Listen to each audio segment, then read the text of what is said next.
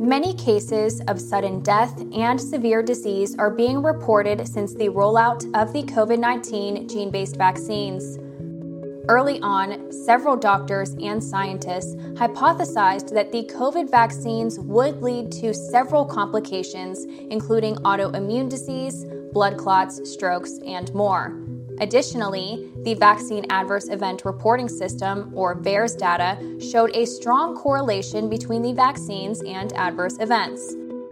The warning signs were always there, but most of the evidence that is discussed surrounding adverse events is focused on the numbers. This many more sudden deaths, stillbirths, or cases of myocarditis, for example.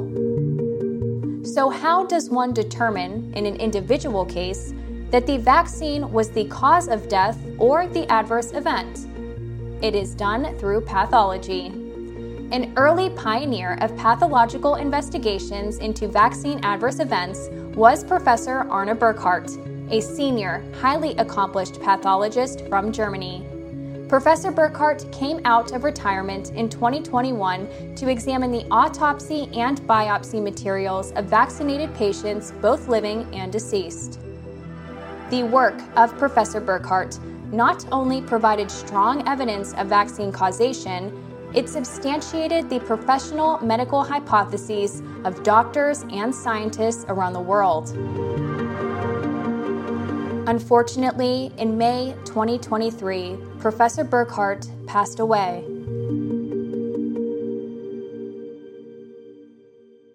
But shortly before his death, I had the chance to interview him in his laboratory in Germany, in which he gave a detailed and compelling account of his work. During the next two hours, you will hear Professor Burkhardt once more, in his own words, discuss his findings, his motivation, and what he hoped for the future of the fields of science and medicine. This is one of the few extensive English language interviews with Professor Arne Burkhardt, and it is one of his last.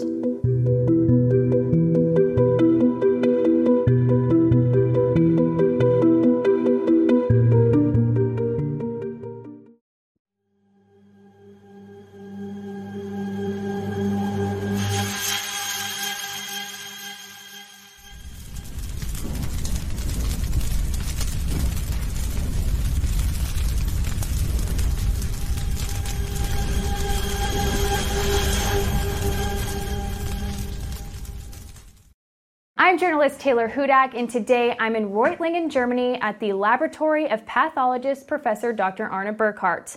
Professor Burkhardt is a highly esteemed pathologist with more than 50 years' experience in the field.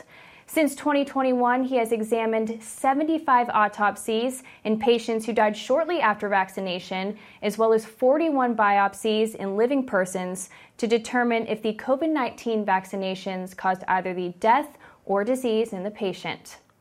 All right, Professor Arne Burkhardt, it is my pleasure to be here in your lab today and to speak with you. I have been following your work very closely for the past year in particular. So, why don't you just introduce yourself to the viewers, explain your credentials, your qualifications, as well as your contributions to the field of pathology?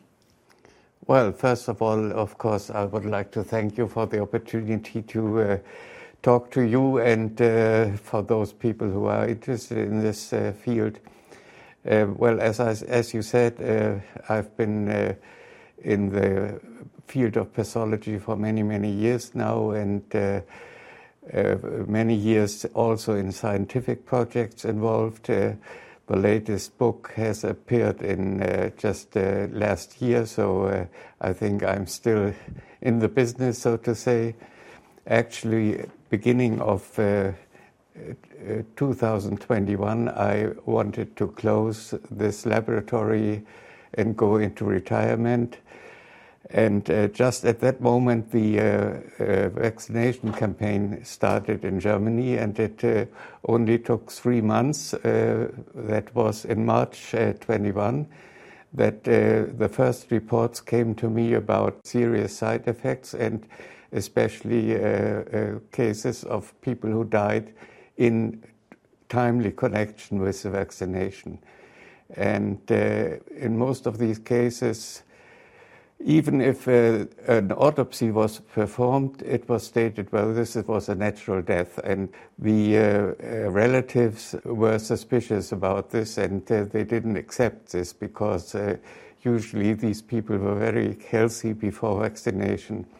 So they contacted me and uh, other pathologists about a second opinion. Now, a second opinion is something very uh, usual in oncology because uh, to type a certain type of cancer, you uh, have many, uh, sometimes many pathologists look at it and they have different opinions and so on. But in autopsy, usually the autopsy is considered something like a gold standard. Uh, if you do the autopsy and you have a result, you accept it. And maybe only once a year it happened that somebody said, Well, there's an autopsy and I don't believe the results. Please look at it. But uh, suddenly, these were many, many uh, relatives that came to me, and sometimes uh, also attorneys who turned to me and asked if I was would be willing to do this because uh, usually many other pathologists just re- refused this and Actually, I uh, said, well, I can look at uh, five or six cases and uh, probably everything is okay and uh, this, will, this will be it. But uh, then I received the first five cases and uh, I saw things that were very unusual and lesion, lesions that I have not had not seen before in this context. So actually, I contacted other pathologists and uh, also um, uh, university institutes and asked them if they would continue this work and uh, take take over my project because actually I didn't want to do uh, and uh, this and go into retirement. But actually, uh, some of the pathologists that I contacted first said, well, yes, yes, we do it, and we have some support from the government for these projects, and we will do it. But after a while, when uh, uh, it should have been started, they they uh, drew back and they said, "Well, we don't have, want to have anything to do with it. Please uh, leave us alone." So uh, I was forced to continue my work, and uh, as a consequence of our first uh, um, results, uh, luckily I had a second experienced pathologist, Professor Lang from Hanover, who helped me and who was able to uh, confirm what I saw. Of course, the initial diagnosis was either death caused by some natural causes or another cause. So, how do you account for the discrepancy between your second opinion findings and the initial cause of death? Well, uh, as you said, there was a discrepancy in uh, almost all of the cases that we saw. Uh, the pathologist or the coroner who did the first the autopsy uh, claimed it was a natural cause of death, or some stated it was unclear. Okay, that's uh, always a very honest diagnosis. The, the problem is that quality of autopsy, as it is practiced uh, now in Germany, I think has uh, dramatically declined in the last years. When I learned pathology, this was the, the, the main focus of the institutes of pathology was uh, autopsy. But uh, now it's mostly biop- bioptic diagnostic, which of course is also very important.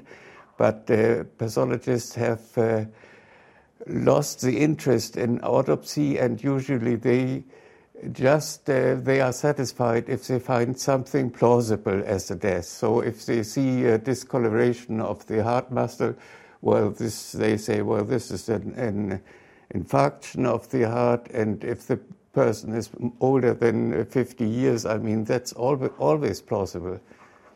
And uh, so uh, uh, it is, they no longer look for the causes behind what they see. I mean, even in many cases, histology is not done. That means the uh, tissue is not examined in the microscope, and you cannot uh, make a diagnosis without, uh, or not uh, many diagnoses you cannot make without uh, looking at the microscope. And that's what you did. You used histopathology, is that correct? Yes. And can you explain to us what that is? We will also show these images here uh, to help explain the use of histopathology. Yes, well, first of all, um, you take a small specimen from the tissue that you want to examine, and it has to be fixed because uh, it's uh, it's soft and uh, you cannot cut it, and you have to uh, perform uh, very thin sections, thousands of millimeters thickness, and if you put them on a glass slide so they are fixed, then they don't have any color at all. It, only few uh, elements have color, like the red blood cells. That's why they are called red blood cells. But all the other cells are not, do not have any color. So you you use uh, special stains uh, to make uh, uh structures visible. And there are two two uh, ways to do this. One is uh, that you have uh, a chemical affinity uh, of the dye, and you see special structures. And the other thing is that you have antibodies that bind to certain proteins that you then see in what we call immunohistochemistry. Let's focus on this image here. This explains on the left, or it shows rather, unstained prostate gland tissue and kidney tissue, and then on the right, we see it labeled as HE stain. Can you just explain why you would use this method when examining a specimen? Well, actually, the H and E stain, which is hematoxylin eosin uh, abbreviation, uh, is a standard uh, uh coloration or uh, stain uh, used in pathology almost all examinations start with the H and E stain. So it's a very common practice to use this staining method. And does it help you differentiate between the different structures that you are looking at? Well, at most structures, at least. I'm just showing these images to the viewers now so they can be prepared for what they are about to see as we begin discussing your own work and the images from your studies. But if we could just take a look here at this next image, this is liver tissue stained with HE. Can you just describe why it is so useful to stain a specimen again with HE? Yes, well, you see the uh, blue points, uh, these are the nuclei, as I said, and uh, they may be enlarged or there may be multiple nuclei in a cell. And then, of course, you see the cytoplasm, which is uh, clearly red here, and you can see there's uh, there may be changes there too. There may be inclusions, there may be vacuoles, there may be foreign bodies in there. So you, all this you can see. In addition to the HE stain, there are also various special staining methods that highlight specific structures and disease related features. Here we see two examples from Professor Burkhardt's findings. In the image on the left, the Congo red stain is used to highlight a ring of amyloid within the vessel, which is a darker red color. In the image on the right, the Prussian blue stain is used to highlight iron deposits in the periphery of the vessel. Later on in this interview, Professor Burkhardt will explain what the findings mean. I next asked him whether the pathologists who had performed the initial autopsies had also examined the tissue samples under the microscope. Those autopsies that were performed in uh, uh, legal institutions, uh, uh usually no histology at all is done. Is that unusual to you? Uh, no, this has been practiced uh, since the beginning of legal medicine, uh, actually, and it, uh, it is upon the uh, prosecutor if he orders histology to, to be done or not. So, of course, if there's a clear case, uh, like some somebody has been stabbed by a knife, I mean, you don't have to have a histology for that. And so the prosecutor says, well, this is okay. But uh, if, uh, the, if it is stated unclear, co- cause of death is unclear, then the uh, prosecutor has to decide whether histology is done or not. But Actually, in many cases that I have seen now, even if the uh, coroner said cause of death is unclear, no histology was ordered. In many cases, uh, toxicological uh, uh, examinations were done, especially in young people who die suddenly of unexplained causes. Uh, often drug abuse is suspected. But in all of these cases that we examined, this was negative. So, in your own studies, upon your second opinion, you did use the histopathology, whereas it was not done at the initial diagnosis. Yes, yes. So that accounts for the discrepancy in your second opinion compared to the initial diagnosis. Usually, yes. As I said, in uh, the uh, legal institutions uh, do not histology uh, as a routine work, but they preserve specimens and these specimens are guarded for two or three years, and so we got these as specimens and we did the histology. Now, I would like to focus on the pathological changes commonly seen in vaccinated persons. And so many of us who are not medical professionals have heard of myocarditis, which is inflammation of the heart muscle tissue. And you were able to observe this in your own studies. So I would like to now discuss these two images here. This shows on the left normal heart muscle tissue and on the right, lymphocytic myocarditis after the vaccine. Can you explain to us the observed abnormalities that you see with the image on the right? Well, on the left side, you see the uh, muscle cells, which are elongated and have these long uh, nu- nuclei. But on the right side, you see that uh, in the middle between these uh, muscle cells, are small uh, blue dots, which are the nuclei of lymphocytes. Lymphocytes are immunologically active cells, and uh, apparently they have been attracted by some uh, antigenic uh, material that is in the, in the heart. Now, of course, one or two lymphocytes are always seen in a section, but uh, not aggregations like that. You may compare this to to the police uh, uh, controlling a city, for example. Now, if you see one policeman or policewoman, that's okay. I mean, that's uh, normal. If you see two, it's still not alarming. But if you all of a sudden you see 50 policemen, then you know there must be some trouble somewhere in the city. And that's the same in the, in the heart muscle. I mean, uh, if I see one or two lymphocytes, uh, that's normal. And they control, so to say, if there's anything wrong. But if, if they are aggregated like this in clumps, there's something wrong, and that's myocarditis. By the way, myocarditis, as a consequence of uh, vaccination, of the so called vaccination, is uh, now internationally recognized. I mean, this is nothing uh, that we have to uh, prove anymore. This has been proven and uh, is a, solid uh, uh, scientific standard. Absolutely. Now, with this particular case that we are referencing here, do you know what symptoms the person had? And if not, what symptoms would you expect one to experience in a case like this?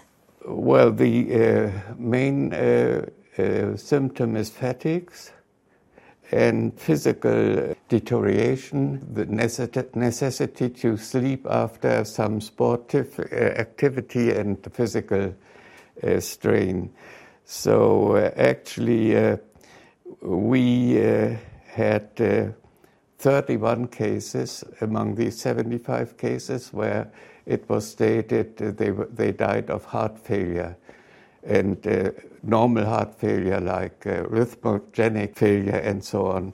And of these 31 cases, uh, actually in 15 cases there was a perimyocarditis, uh, inflammation, and in the other 16 we saw what is called a microangiopathy, that is uh, changes in the small vessels that have, has, have nothing to do with arteriosclerosis, which of course is normal in older patients.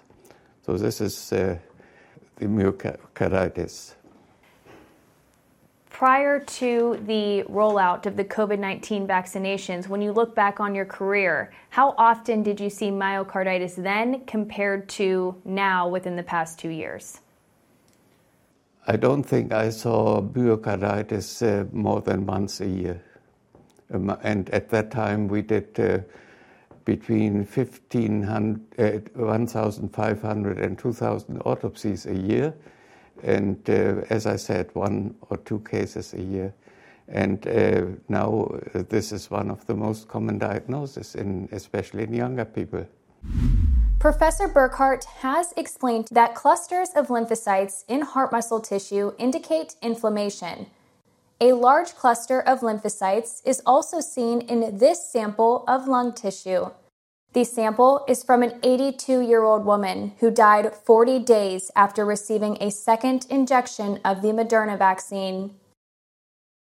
You can see a small vessel, and uh, uh, there's a lymphocytic infiltration around it, which, which is not normally in the, uh, in the lung. And so uh, this person definitely must have had some uh, uh, deficit in the gas exchange of the lung. We next discuss the case of a 70 year old woman in whom Professor Burkhardt found striking changes within the thyroid gland. A tissue sample from the woman's thyroid gland is shown on the right. On the left, we see some normal thyroid gland tissue for comparison. Well, yes, on the left side, you see the uh, what we call follicles, which contain the uh, thyroid hormone, and the hormone is uh, of course, needed for the body. And uh, on the right side, you see that uh, these structures are lacking. And instead of these uh, structures, there's uh, lymphocytic infiltrations, which, which we already have seen in, in the other pictures. So uh, these lymphocytes destroy the thyroid tissue.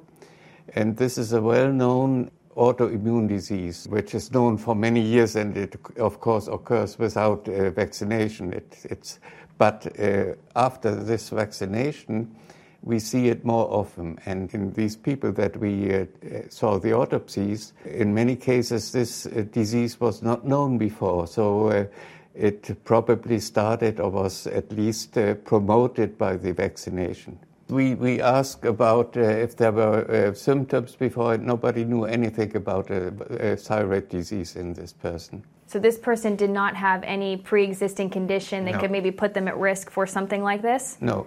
Interesting. Okay. Is this damage reversible?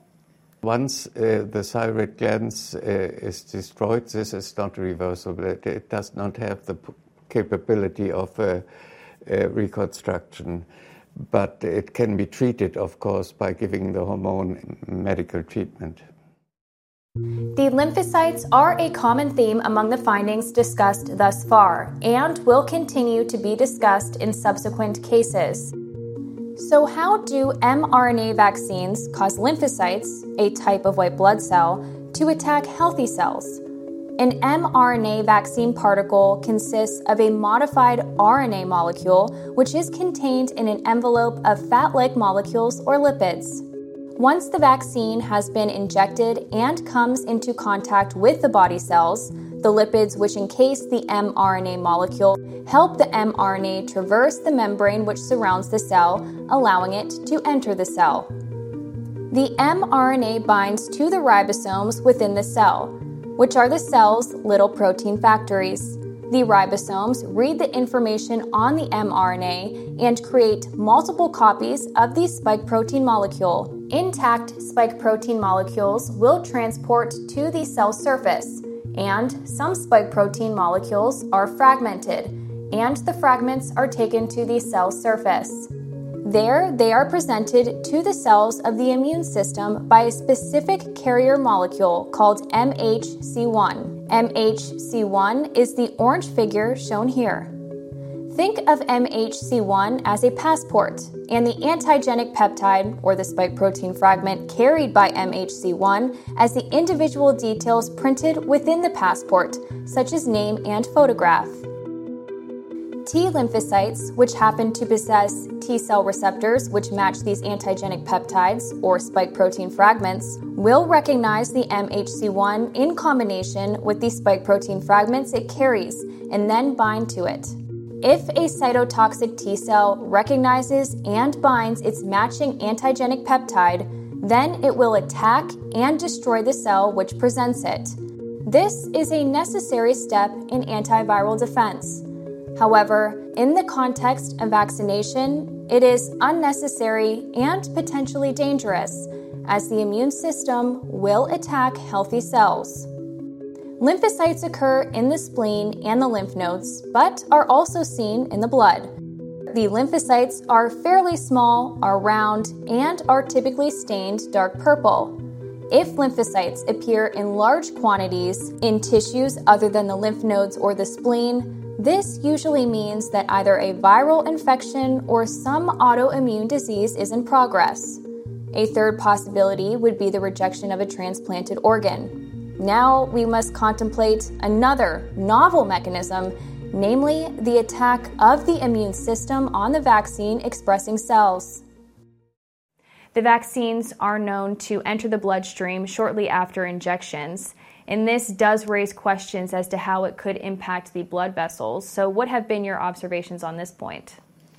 Well, first of all, the spike protein, which is on the one hand produced by the virus in viral infection, but on the other side is induced by the vaccination in the body.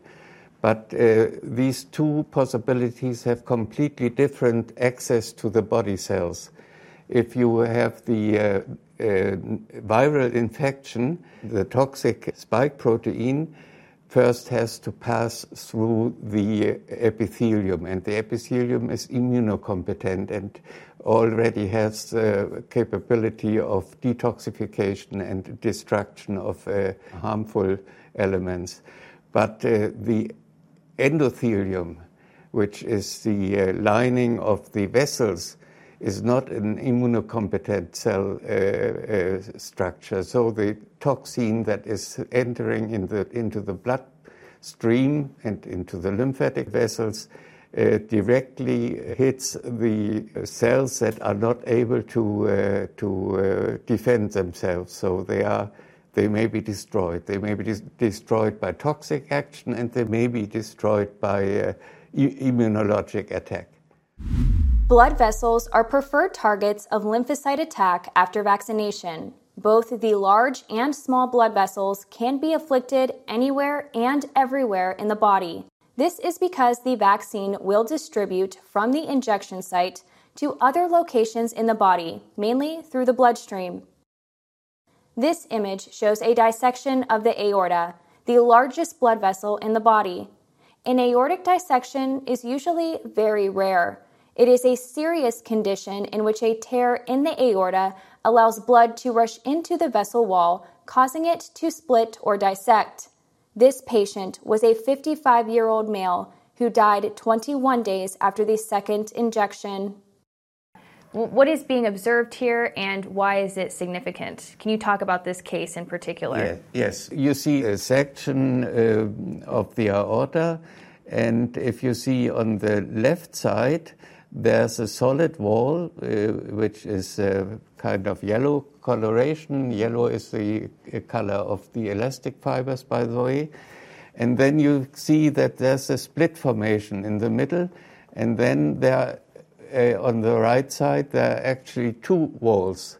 And in the middle, there's a, this uh, black material, which actually is blood, so there has been blood flown into this uh, dissected aorta. The, the media, what we call the media of the aorta, has been destroyed and the blood has entered. And once the blood has entered there, and then the aorta may rupture and uh, the people die of uh, blood loss. I also want to look at this image from a microscopic viewpoint. So, here again is the dissection of the aorta. This is the same aortic wall, but this time it is stained with HE, which we talked about earlier, and placed under a microscope. So here are the two images. Can you describe in a greater detail what we are seeing here? now that it's under the microscope and there's also dye applied, what can we tell about this aortic dissection? Yes, if you look, look at the left side, on top you see the uh, lumen of the uh, aorta where once the blood was flowing. Then there is the inner section of the uh, aorta, and, uh, uh, and below there's a dissection, and then you have uh, the uh, outer wall. Uh, so, as I said, the wall is split into two. And you see the red here is the bleeding, and then you see this line of blue dots. These are inflammatory cells. And on the right side, we have a higher magnification. And uh, here you can see that uh, actually uh, on, on, the left side, you see the inner wall of the aorta, and then uh, on the right side, the bleeding. And in the interface, there is this infiltration of uh, mostly lymphocytic cells, some uh, macrophages are also there. Why do we do this? I mean, the the dissection of the aorta you can see by, by, uh, without the microscope. But of course, a dissection of the aorta may have different causes. And uh, one is uh, in older person, the arteriosclerosis. But if you look here uh, on the left side again, you don't see any, any sign of arteriosclerosis here. So you were able to rule that out as the cause? I can rule this out. Okay. The second thing that has to be ruled out is the genetic defect of uh, uh, the uh, uh connective tissue, which may lead to this uh, type of uh, aortic rupture. It appears in, in younger persons, and this usually does not go along with any uh, significant inflammatory infiltrates. So the inflammatory infiltrates prove in this case that it is not a genetic defect. And we can further make this uh, plausible because we uh, did the immunohistochemistry for the spike protein and it is, it is selectively located in these areas.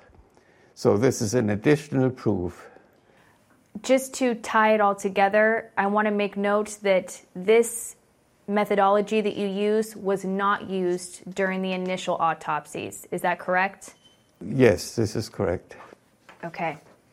Before the rollout mm-hmm. or implementation of the COVID 19 vaccines, how common was an aortic dissection? As I said, we did uh, about uh, 1,500 to 2,000 autopsies a year. And I might say it might have been one or two a year at that time. And in this series of 75 autopsies that we have re-examined, uh, we saw five uh, ruptures of the aorta with uh, consecutive deaths. And uh, actually, in those cases where histology from the aorta was taken, smaller areas of dissection, especially loss of the elastic fibers, I think we come to this later, uh, uh, can be proven in many, many cases, in almost all cases. Some of these findings are minimal. Okay. So we know that the COVID 19 vaccines induce blood clotting, and this was predicted by several doctors and scientists before the COVID 19 vaccines were made available to the general public. And these two images here, which are not from your own studies, but from uh, a general archive or published studies, show vasculitis, which is inflammation of the blood vessels, and that can induce blood clotting. So, can you just explain for us uh, what is being observed in these uh, two images, and in particular, what staining method was used? When you describe this here, it's going to help provide a better context for the listeners as we begin to discuss images from your own studies. On the left side, you see the standard H and E stain, and you see this uh, circular structure, which is a little bit uh, more uh, red, uh, that's the inside of the vessel and it's thrombus formation. And you can see where the, where the uh, arrow is. Uh, you can see that the endothelium is destroyed. So, uh, one of our main results, we stated that the endothelial damage is one of the main causes of the complications. What happens if you have endothelial damage? Well, if the endothelium is damaged and discarded into the vessel lumen, then uh, the uh, basement membrane and the uh, extracellular matrix of the vessel wall is exposed to the blood.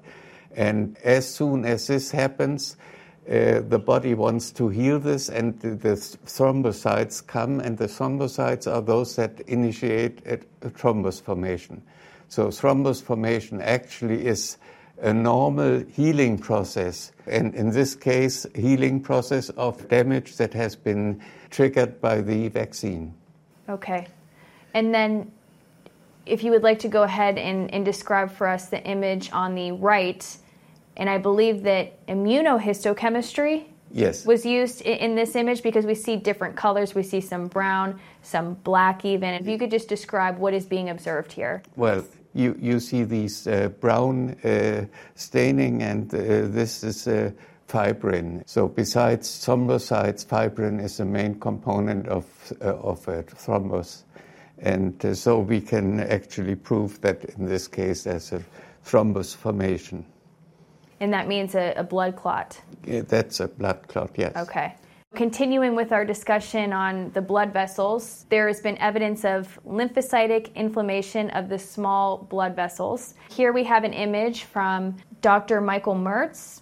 Can you explain to us uh, the differences we see here from the image on the left, which is a normal small blood vessel, compared to the image on the right, which is a blood vessel attacked by the lymphocytes. What, what observed differences do you see? Well, actually, on the left side, you see this uh, small vessel, and uh, inside there are these red dots, uh, which are uh, red blood cells, and uh, then you can see these uh, elongated spindle shaped nuclei that form something like a wallpaper outlining and protecting the, the vessel. And if these are destroyed, as I said before, then uh, thrombosis might happen. And on the right side, actually, you see this microthrombus, which um, usually mainly contains thrombocytes and some fibrin. And uh, which, uh, very important, you see that uh, instead of the uh, normal myofibroblasts that uh, form the vessel wall, there's an infiltration of inflammatory cells. Now, these next two images and cases that we will discuss are from your own studies in which you observed vasculitis of the small blood vessels in the brain. This is now the second time that we mentioned vasculitis, so just a reminder for everybody listening that is an inflammation of the blood vessels. If you could again, for us, just describe what is being observed in these two images here.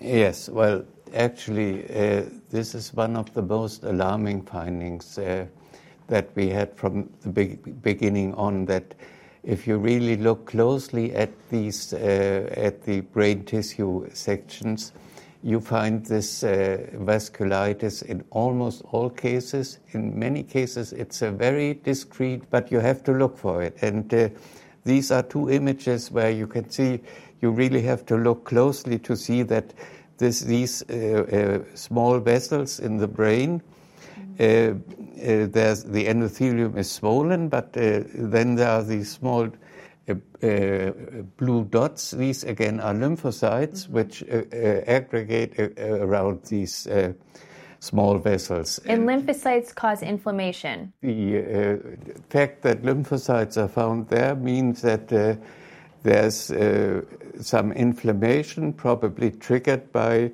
some antigenic structure, in this case, maybe, maybe a spike protein or something uh, from the vaccination. And uh, as I said, these, this is a finding that uh, in minimal degree is uh, found in almost all of these uh, people who died after vaccination. And actually, we, we have seen it also in one uh, needle biopsy from the brain. We come to this we later. Will. And uh, in many of these cases, which have uh, more pronounced uh, inflammation of the uh, uh, vessels of the brain, there, there have been transient uh, defects like loss of speech for a few hours, unconsciousness for some hours, blindness for some hours, it, it, uh, the brain is, is if, if there's no major uh, inflammation and no uh, um, hemorrhage, these people, the, the brain is able to compensate again. But of course, this is a very striking um, side effect. So, just in order for me to summarize what you had just said, this finding here was one of the most concerning. Yes. It is also one that is very commonly seen in people who have died post vaccination. Yes. And it can, oftentimes, individuals with this complication have had periods of blindness, inability to speak properly. Is that correct? Yes, yes. Now, uh, uh, just to, yeah. to get this clear, I mean, they did not die from this. This, okay. this, uh, uh, this is something we find. Uh, we find other cases where there's blood bleeding and, and, and hemorrhage in the, in the mm-hmm. brain, and they died of it. But this is just a side effect which may be compensated and healed to a certain degree. So, somebody who's listening right now, or anybody could have received the COVID 19 vaccine, they could have this very issue, experience some symptoms, and not even know that they are experiencing yes. this? Yes, exactly. And uh, actually, in some cases, uh, uh, change in, in the character of these uh, vaccinated is reported. Sometimes it's rever- reversible, and apparently, in some cases, not. And this may be one of the reasons. In addition to lymphocytic inflammation, Professor Burkhardt also found other forms of damage to small blood vessels. These three images show lesions of these small blood vessels in the brain and heart. Images A and C show these small vessels from the brain of an 87 year old woman who died 302 days after receiving a second Pfizer vaccine. Image B shows these small vessels from the heart muscle tissue of an 81 year old woman who died 23 days after receiving one dose of the Pfizer vaccine. So, if you could just go ahead and describe what we are seeing in these three images. Well, in all three images, you see lesions of the blood vessels, of the smaller blood vessels. And uh, on the left side, this is a, a, small vessel from the brain. And in this case, uh, there's uh, no major inflammation, but we have this blue stain, and the blue stain means iron deposition. And iron is deposited where there has been uh, bleeding before. So the erythrocytes contain iron, and it is uh, uh, deposited in the uh, tissue uh, as what we call hemosiderin. And hemosiderin is a very strong indication of uh, bleeding uh, in in this vessel wall. Now, this person at this point, at least, was uh, uh lucky because this bleeding was stopped within the uh, vessel wall and it did not go outside into the brain tissue. And if you look at the right side, again, this is from the brain, and this is a stain which we call Congo red, but it stains especially the elastic fibers. And usually, uh, these small vessels are surrounded, completely surrounded by elastic fibers, so that they, uh, that they will not rupture. And you can see that in this part, it is there, there are elastic fibers. Now, they are also not normal. They are clumped together and uh, discontinuous. But in this part, they are completely lacking. And you see that the, the, the small vessel has a, what we call an aneurysm. And now this, this of course could rupture at any time because there's no uh, elastic lamella anymore which contain, which may contain it. And in the middle you see that uh, also uh, the small vessels in the uh, heart muscle are affected and in this case the endothelium is uh, uh, swollen and uh, there has been a deposition of uh, some acellular uh, red stained material which is apparently related to what we call amyloid and uh, in some cases also related to prions. And th- these are proteins that may be derived from the spike protein and the, the deleterious effect is that the body cannot get rid of them. They, they are not uh, digestible by, uh, by macrophages or other inflammatory cells. The image in the middle, it is labeled amyloid protein deposits. Can you Yes. just explain what that is? Well, this is uh, this uh, strange type of uh, um, protein. Uh, it's a misfolded protein, which by this uh, unnatural uh, structure cannot be disintegrated by the body, and so it remains in the body. And uh, as I said, there's a certain disease, amyloidosis, uh, which uh, uh, is uh, very rare and develops after many years of infections and something like that. But we find similar uh, proteinaceous uh, deposits in after vaccination, and uh, mm, they have a different. uh, They are probably not identical, but they are related to it. And that's why we call it amyloid-like. Now, how do these changes to the blood vessels affect organ function? Well, if you look at the middle picture, of course, you can see that this small vessel is practically occluded. I mean, there's maybe one third only open. So, of course, if you have some uh, uh, trouble with perfusion of the myocardium uh, and these small vessels are occluded in many uh, areas, and uh, you might actually die of a heart failure. But this is not a heart failure by uh, arteriosclerosis or something like that, but it's, it's uh, in, the, in the larger sense what we call uh, small vessel disease. Small vessel disease is also uh, detected in some cases of intoxication with other materials, and in this case, apparently, it's a spike protein. In this next case, Professor Burkhardt observed a subarachnoid hemorrhage in a 29 year old male who received one dose of AstraZeneca and one dose of Pfizer. He died 46 days after the second injection. Most cases of subarachnoid hemorrhage arise from structural defects of brain vessels, most often aneurysms. However, no such defects were found in this case, nor did the patient have any other known illnesses. First of all, before we discuss the image from your study, can you just explain briefly what a subarachnoid hemorrhage is? Well, the, the brain is covered by a very delicate uh, uh, kind of skin, uh, and uh, there in, inside there are uh, small vessels uh, which also supply the, the brain. And in this image, actually, this is the surface of the brain. You see the surface of the brain here, and there's this uh, very delicate structure, which is the, the membrane with uh, a small vessel here. And then we have the, the brain groove here.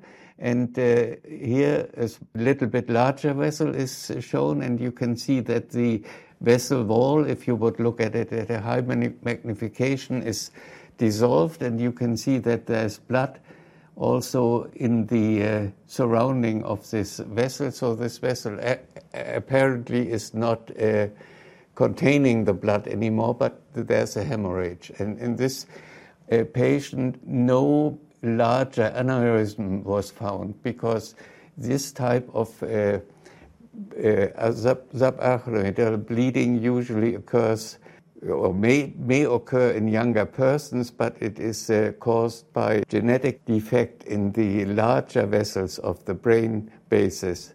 And this was not the case in this patient. It was not found. So he had a diffuse uh, uh, hemorrhage from inflamed and partly destroyed smaller vessels. Do you know what symptoms that he may have had, and if not, what symptoms would one experience if they were suffering with this particular condition? Would they have any symptoms? Well, actually, this was one of these cases. Uh, he, was suddenly unconscious, and uh, uh, reanimation was done in the hospital, but he died. Uh, actually, they could not. Did he die suddenly? So, yes, actually. Excuse me. Sure. Before he was unconscious, he had convulsions. Okay. uh, and uh, after that, and he was uh, resuscitated and uh, died in the hospital, and, and came dead to the hospital. At age 29, otherwise healthy male? Yes, yes. Okay. Now, what persuaded you to conclude that it was possible that it was the COVID 19 vaccine that was perhaps associated with this death, this ailment? Well, actually, in addition to these uh, lesions in the brain, we found uh, uh, mild myocarditis also, mm. which would be very unusual that you have brain uh, hemorrhage and myocarditis.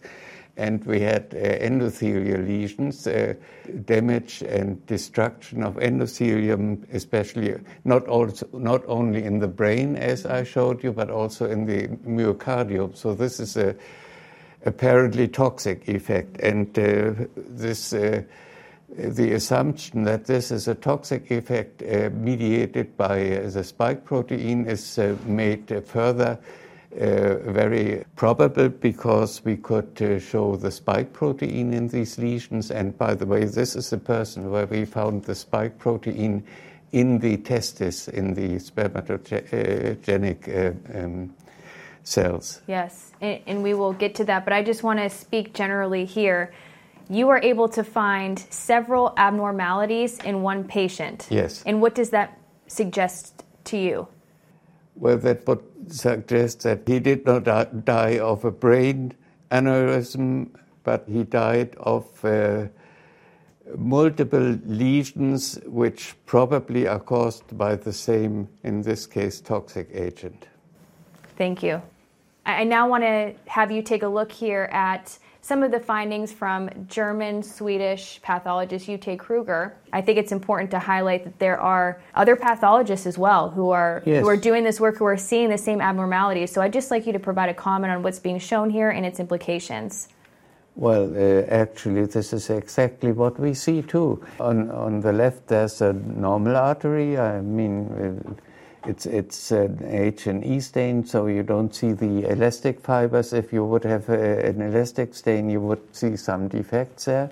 And here you can see the uh, inflammatory infiltration in the intimal part of the vessel, and uh, there's no endothelium here to see, to be seen.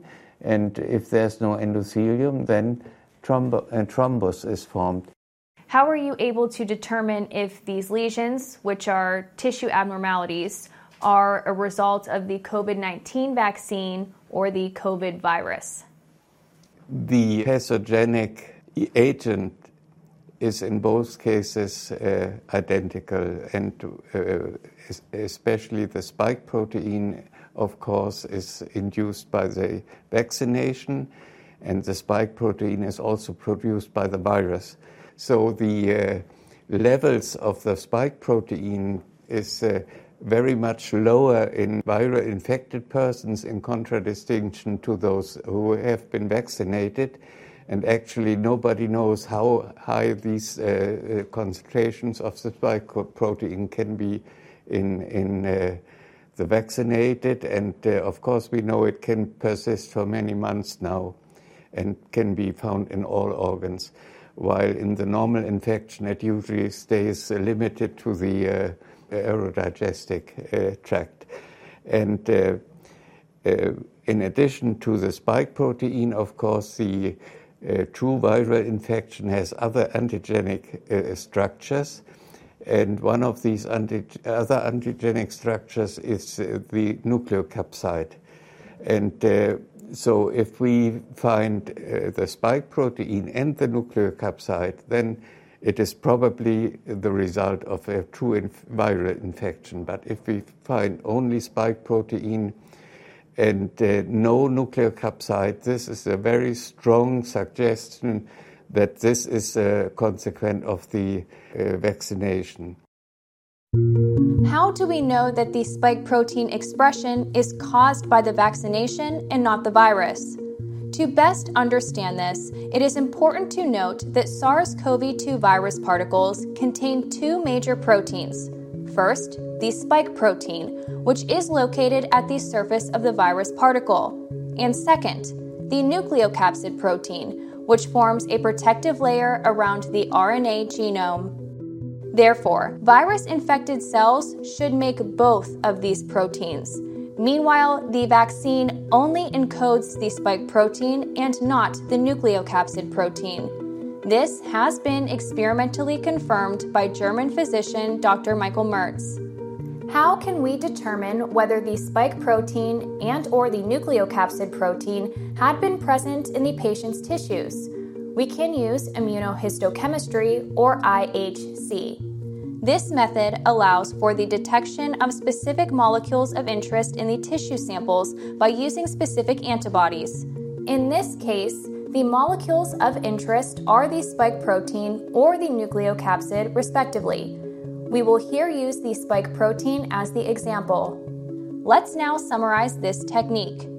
First, an antibody which interacts with the molecule of interest, in this case the spike protein, is applied to the tissue sample. After allowing some time for the antibody to bind to its target, the unbound surplus is washed off. Next, a secondary antibody coupled with a catalytic protein enzyme is applied to the same tissue sample.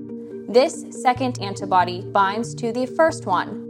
After some more time, the unbound surplus is again washed off. Third, a colorless dye precursor, most often diaminobenzidine, is added to the sample. This dye precursor can be converted to an actual dye by the enzyme that is attached to the second antibody, and thus indirectly to the spike protein. The brown dye that is produced by the enzyme is insoluble, so it comes out of solution and is deposited close by. Thus, wherever there are deposits of brown pigment, we know that spike protein must have been present. We can perform these same procedures separately with an antibody that specifically recognizes the nucleocapsid.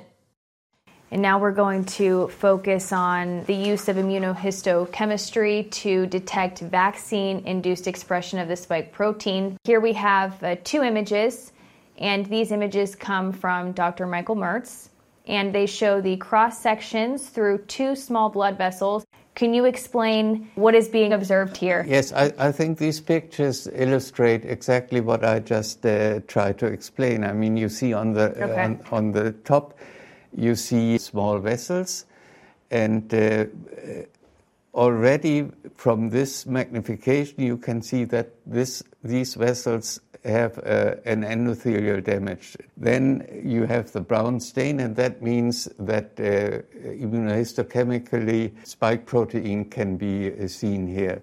Below, the same vessels are seen, uh, and uh, they are stained for nuclear nucleocapsid, and uh, you see the same lesions, of course, of the endothelium, but there's no staining. So this is a very strong indication in considering everything that you see, that this is a specific lesion uh, by the vaccine uh, produced uh, spike protein and not by the virus produced spike protein.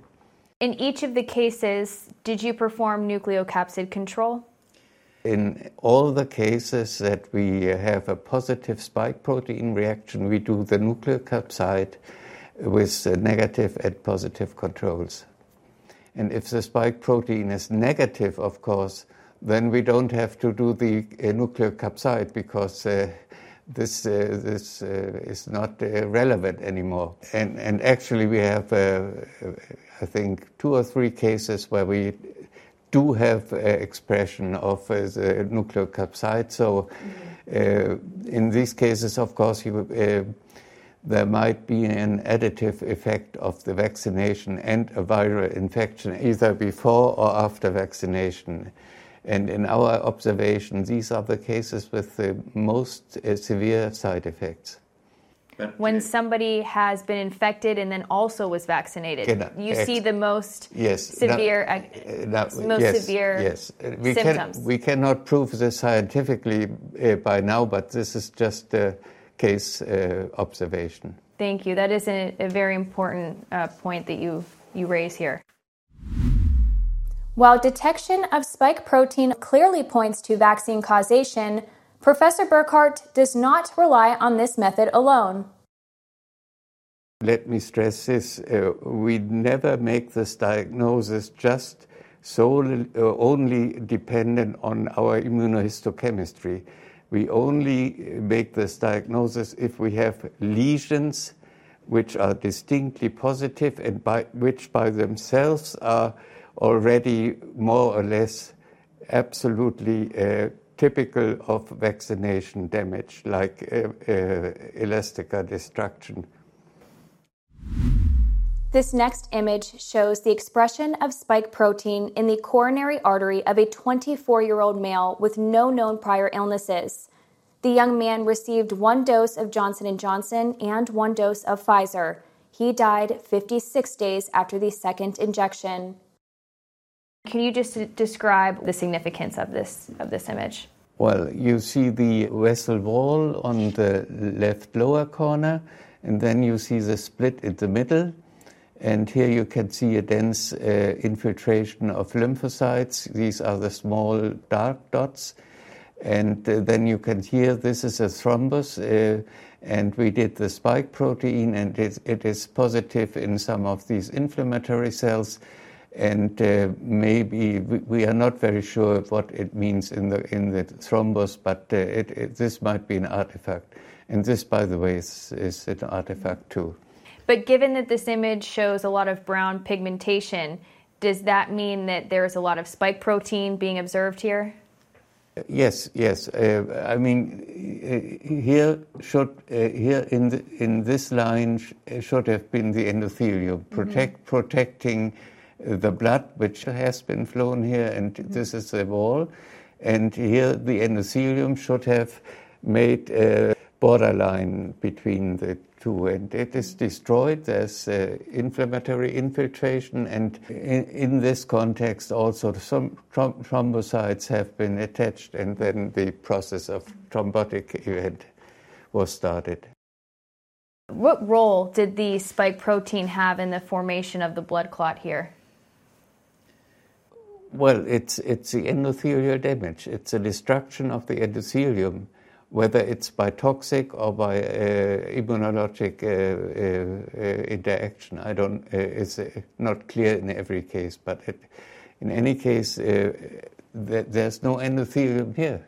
Okay. Just like that. It is now well established that there is an increased risk of myocarditis after vaccination. Professor Burkhardt further established in this particular case that the severe myocarditis observed in the patient was spike protein induced. The patient was a 54 year old woman who died 11 days after receiving a second Pfizer injection. I'll let you just uh, describe here what, what we are able to see. Well, on the left side, of course, you see uh, a heart muscle with uh, very pronounced disintegration and destruction of muscle cells, and uh, there's a dense infiltration again of these small dots that are the lymphocytes. And uh, in contradistinction to uh, an uh, infarction, there are no neutrophil granulocytes, in which are the cells that are predominant in myocardial infarction. And on the right side, it is just shown that the spike protein is uh, uh found in these destroyed uh, muscle cells. In this case, the autopsy done by the pathologist was death by cardiac decompensation, which of course contains everything. I mean, it, it is not a, uh, an etiological uh, diagnosis. It's just a, a, a statement of uh, a plausible cause of death. Another pathologist, Dr. Michael Mörz, is also using immunohistochemical staining to detect spike protein in the tissues of vaccinated persons. These two images are from Dr. Mörz's published study, in which he examined the brain tissue of a vaccinated patient who developed myocarditis and encephalitis post injection. The patient was a 76 year old male who had received one dose of AstraZeneca and two doses of Pfizer. He died three weeks after the third injection. Would you like to just comment on, on what is being observed here? On the left, we see the spike, and then on the right, we see the nucleocapsid control. Well, yes, you see uh, the brain tissue, and uh, the larger cellular elements are uh, the nerve cells, and uh, on the left side you see a positive uh, staining, in this case uh, brown staining of some of these uh, neural elements, and on the right side again a negative finding. So this is a strong indication that uh, these uh, damages are caused by this uh, vaccine-induced spike protein.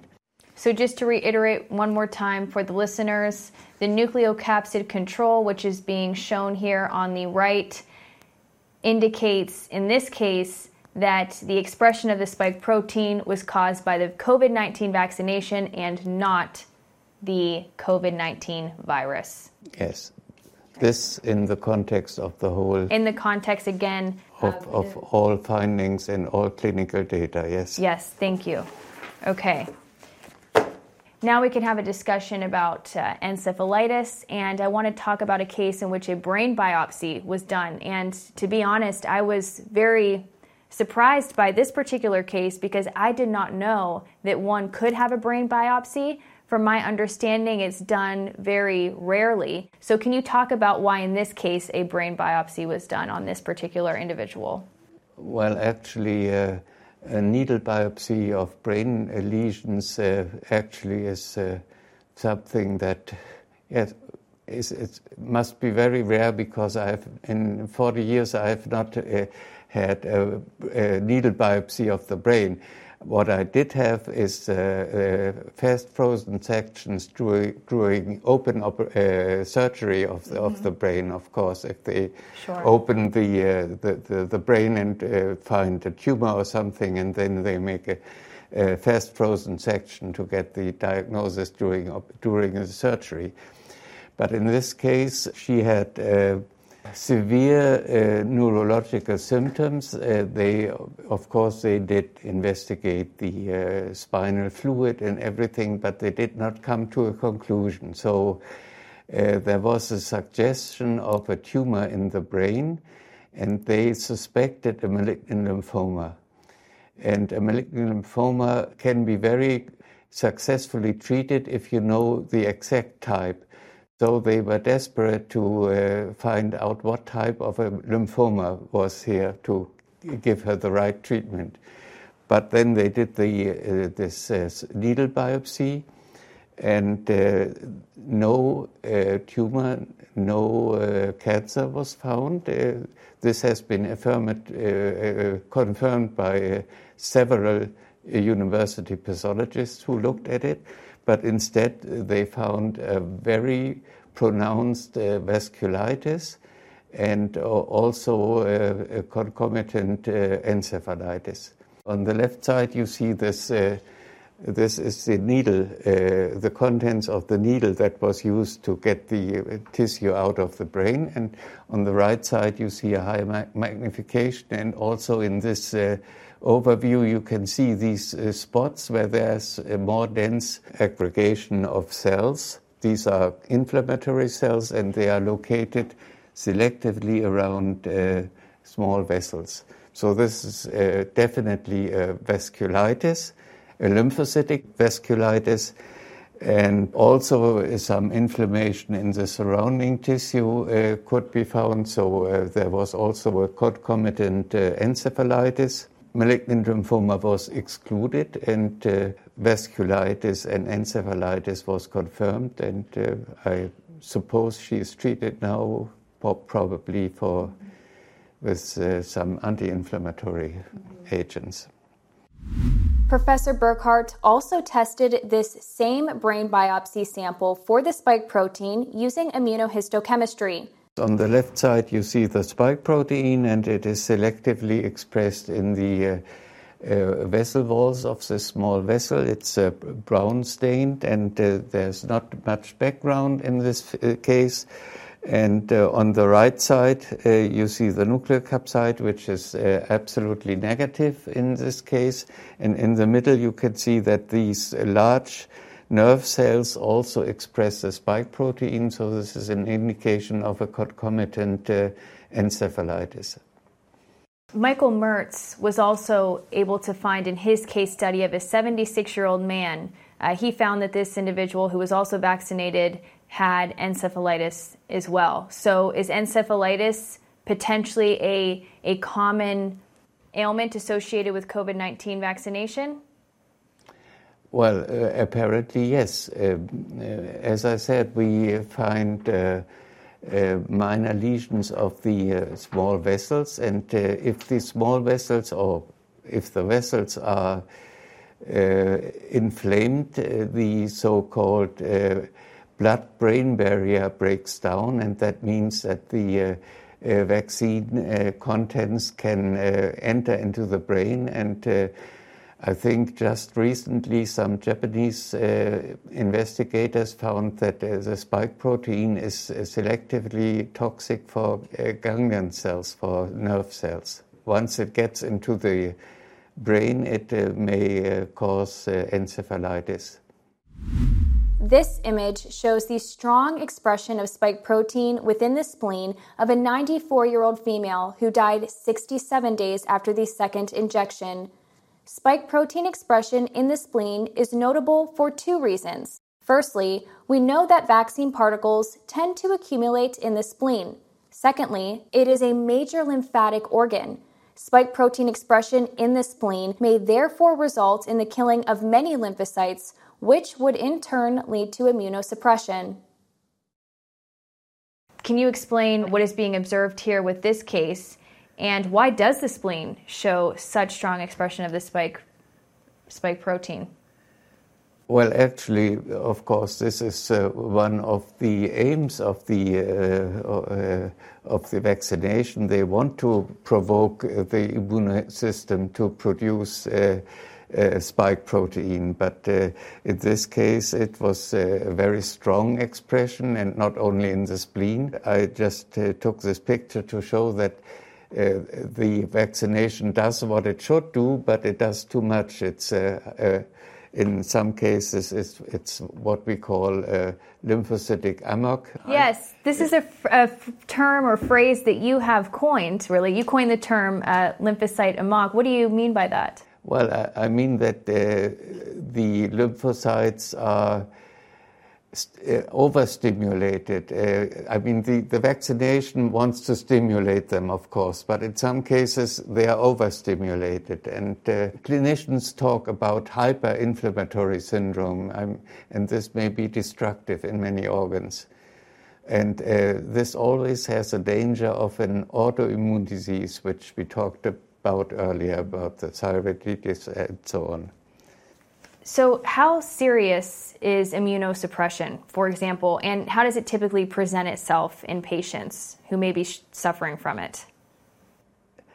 Uh, immunosuppression is something that is not conspicuous in our cases because we see overstimulation, like in this picture, and sometimes we see depletion of the spleen and, and lymph nodes. But of course, uh, by the morphological structures, we cannot uh, make any uh, statement about the state of the uh, uh, immune system. Okay.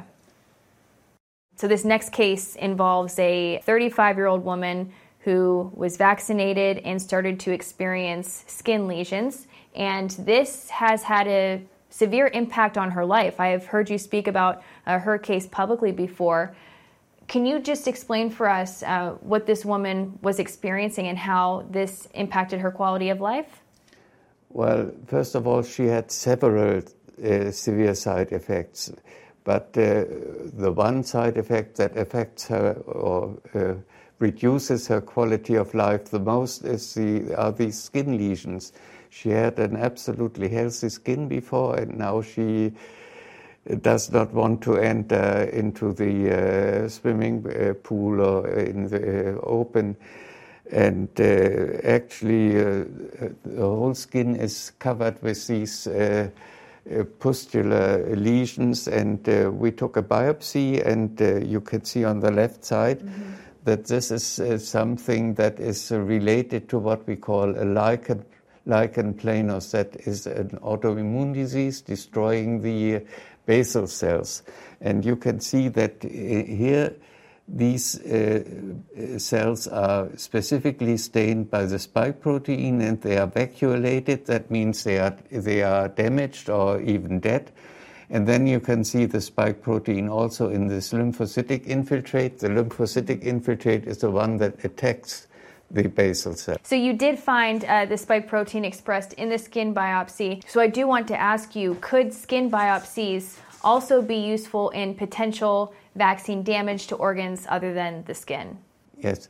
Well, first of all, uh, I said this is a lesion that is uh, related to what is known as uh, lichen planus, but uh, it is an atypical uh, type because, in addition to these uh, destructions of the epidermis, we also find a vasculitis, and this is not a typical feature of uh, this disease, lichen planus. So we have an atypical autoimmune disease with concomitant uh, vasculitis.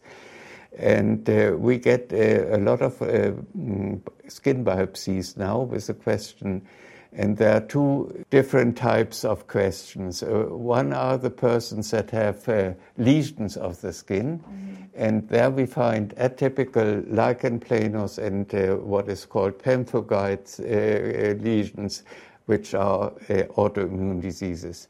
They have lesions of the skin, but then we have other persons that do not have any skin lesions but other side effects and here we find this uh, vasculitis of the skin.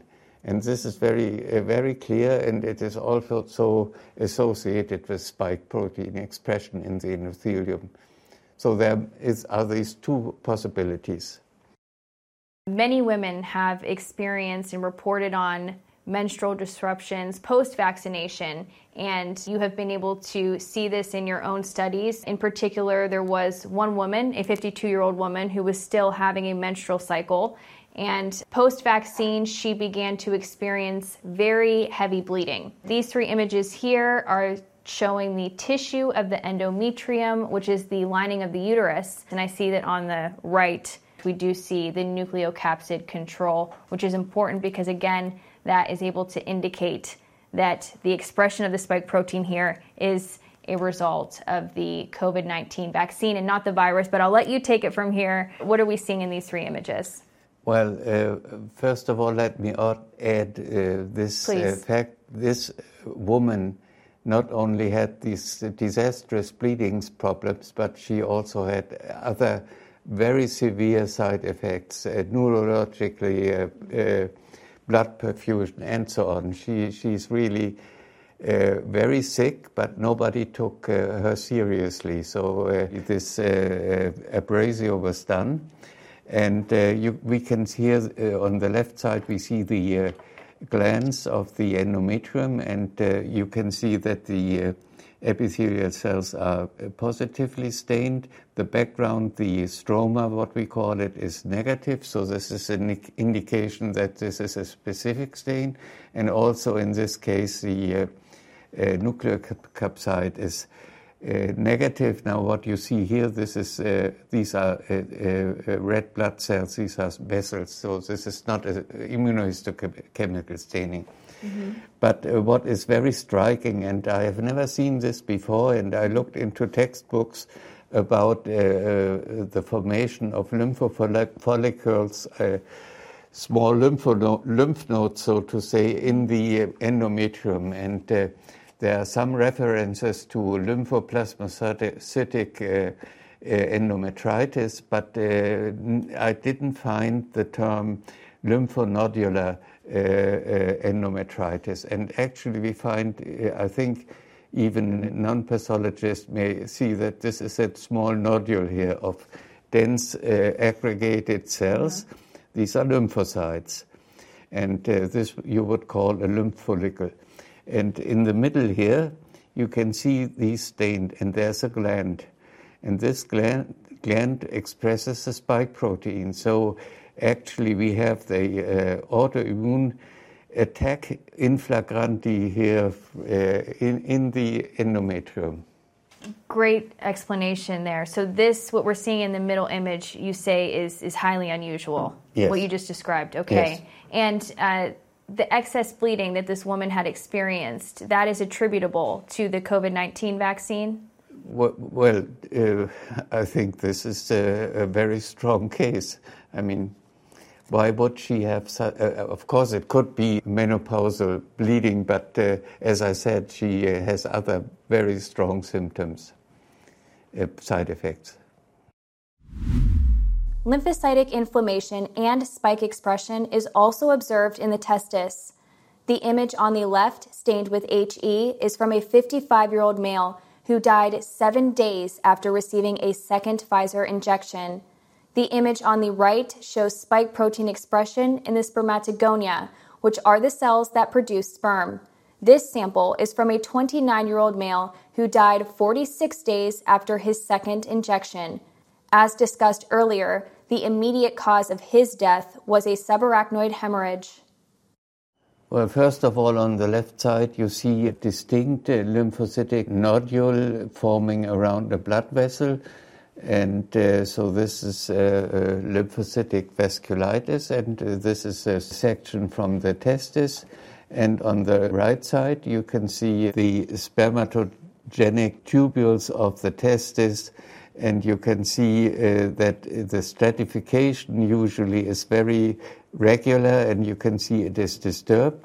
And uh, usually in the middle in the lumen there should be uh, lots of spermatocytes and you can see a few spermatocytes here these are the very small uh, elements but uh, uh, what is conspicuous is that uh, these larger elements, which are the spermatogonia, the uh, cells that form the, the sperms, are detached and in the lumen of these small canals.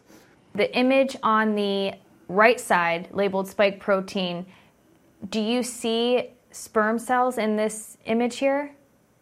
If you look exactly, uh, you can find one or two in one of these canals, but uh, usually there should be at least uh, 20 or 30 or even okay. more.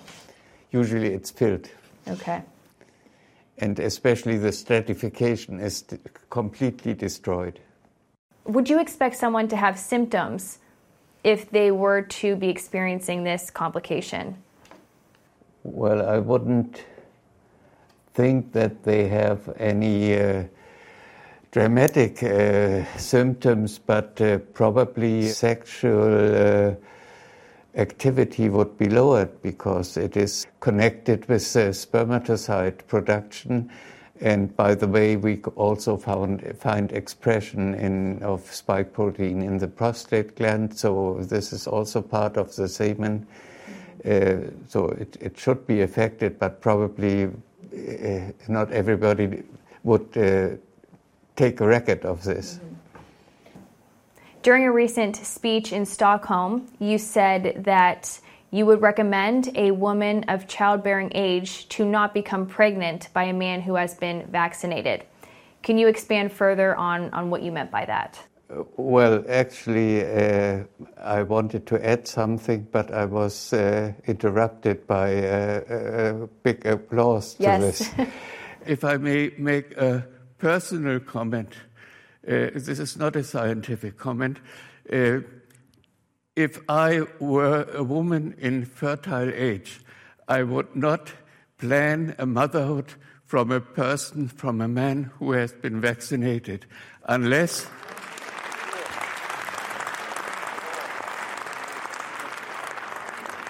I think these pictures are very disturbing, very disturbing for me.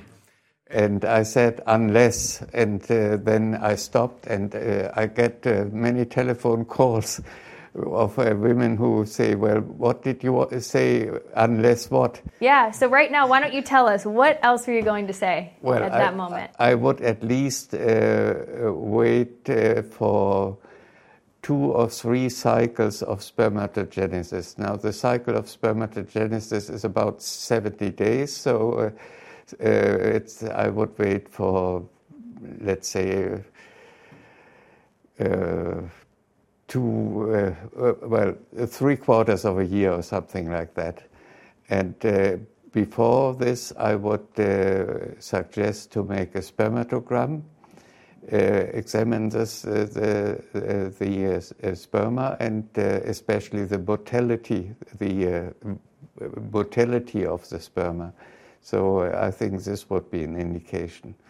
Now, as far as I can, I have seen, and I have not only seen the uh, uh, testes of this young man, but also of old, older men. But of course, they are more difficult to interpret. But as far as I can see, the spermatocytes themselves do not express the spike protein, as far as I know by now anyhow, this is, this is of course an uh, alarming finding. Sure. And according to data submitted by Pfizer to the Japanese health regulator, the vaccine particles do distribute to the ovaries. But in your own studies, were you able to find spike protein expression in the ovaries? Yes. Uh, okay. Uh, we did find this. Unfortunately, uh, these are mo- mostly elderly women where we get uh, specimens from the ovary. Unfortunately, uh, uh, during autopsy, the ovaries are often not taken for histological examination. So this has to be interpreted very uh, cautiously. Uh, we find it actually mostly in the uh, vessels, in the uh, vessel walls of the ovary. But uh, we, we are behind this question. Professor Burkhardt, a few times throughout this interview, we did mention the elastic fiber. So that is now what I would like to focus on. And you have been able to show that there is damage to the elastic fibers caused by the COVID 19 vaccines. But before we discuss some of the images, I would like you to describe, uh, in simple terms, the function of elastic fibers in the body. Well, actually, the elastic fibers uh, are a very late uh, development in uh, the evolution of uh, life. And these are structures that, like a rubber band, have elasticity.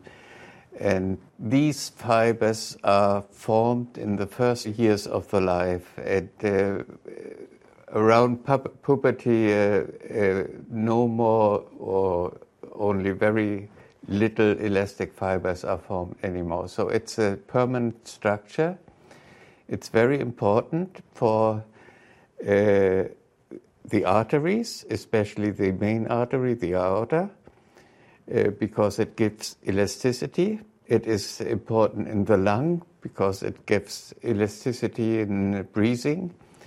Uh, and it is also important in the skin because it gives uh, the uh, baby face appearance of, of, of uh, the skin. And if you get older, these uh, elastic fibers of the skin are destroyed by ultraviolet uh, mm-hmm. variation. So that's uh, why we look older when we get old.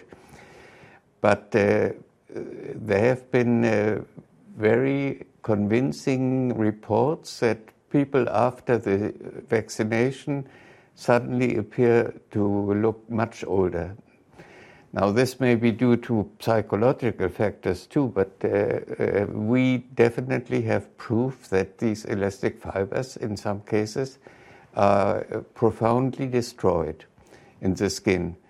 And uh, the other uh, organ that is uh, uh, very important in view of elasticity is are the arteries. I mean, the heart contracts and there's a rise in pressure and this pressure is taken up by the elasticity. So the the uh, uh, blood pressure is not uh, going up indefinitely, but it is taken up, and then when the heart is not contracting, uh, the uh, uh, the arteries flow the blood to, blood to the organs.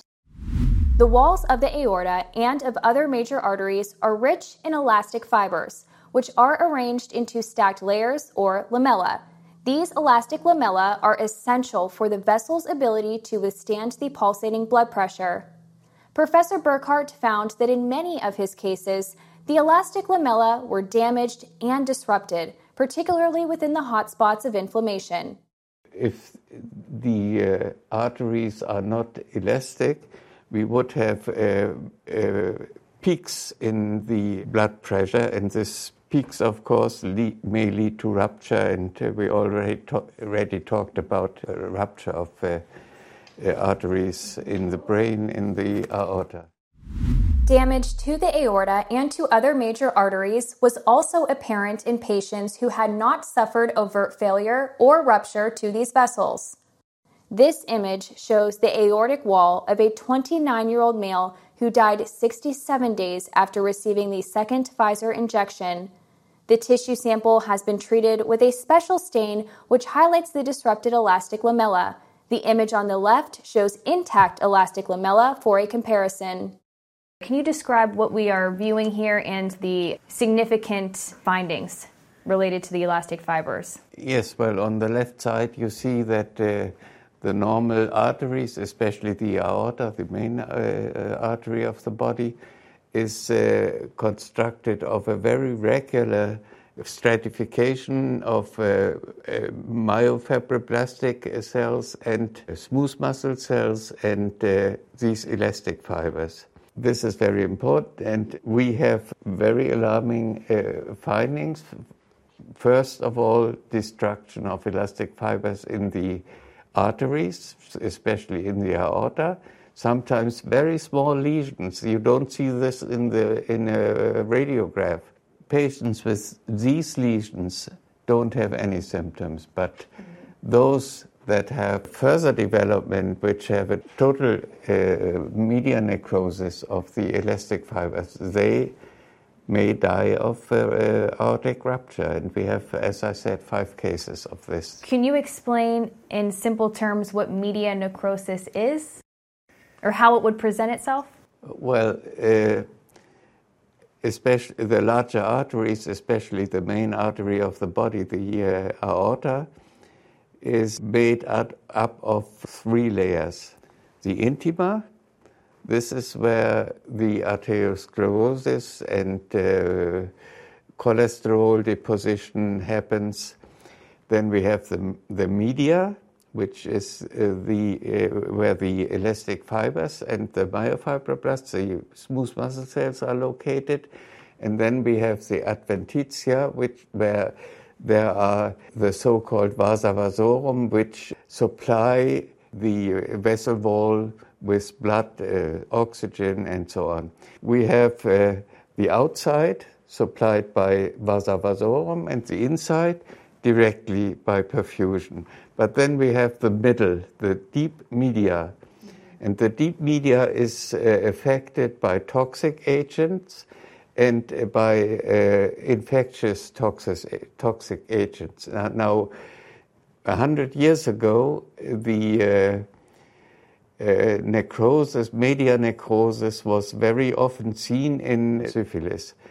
Uh, it was infectious toxic, and it uh, also led to rupture and death. And this is probably because this is the what we call Achilles heel of the of the aorta, where toxic agents may act there especially, and uh, there's also some kind of a food poisoning, which is called lathyrism, which uh, by now we don't see very often. In in my first years as a pathologist, I had a case uh, where I saw this. And it's also a toxic agent in some uh, plants, uh, Kichererbsen, a kind of chickpeas which may be toxic. I suppose that this is a phenomenon which is uh, similar to what we know have seen in the past. So there's a toxic and maybe also immunologic attack in the area of the arteries where there's a weak point.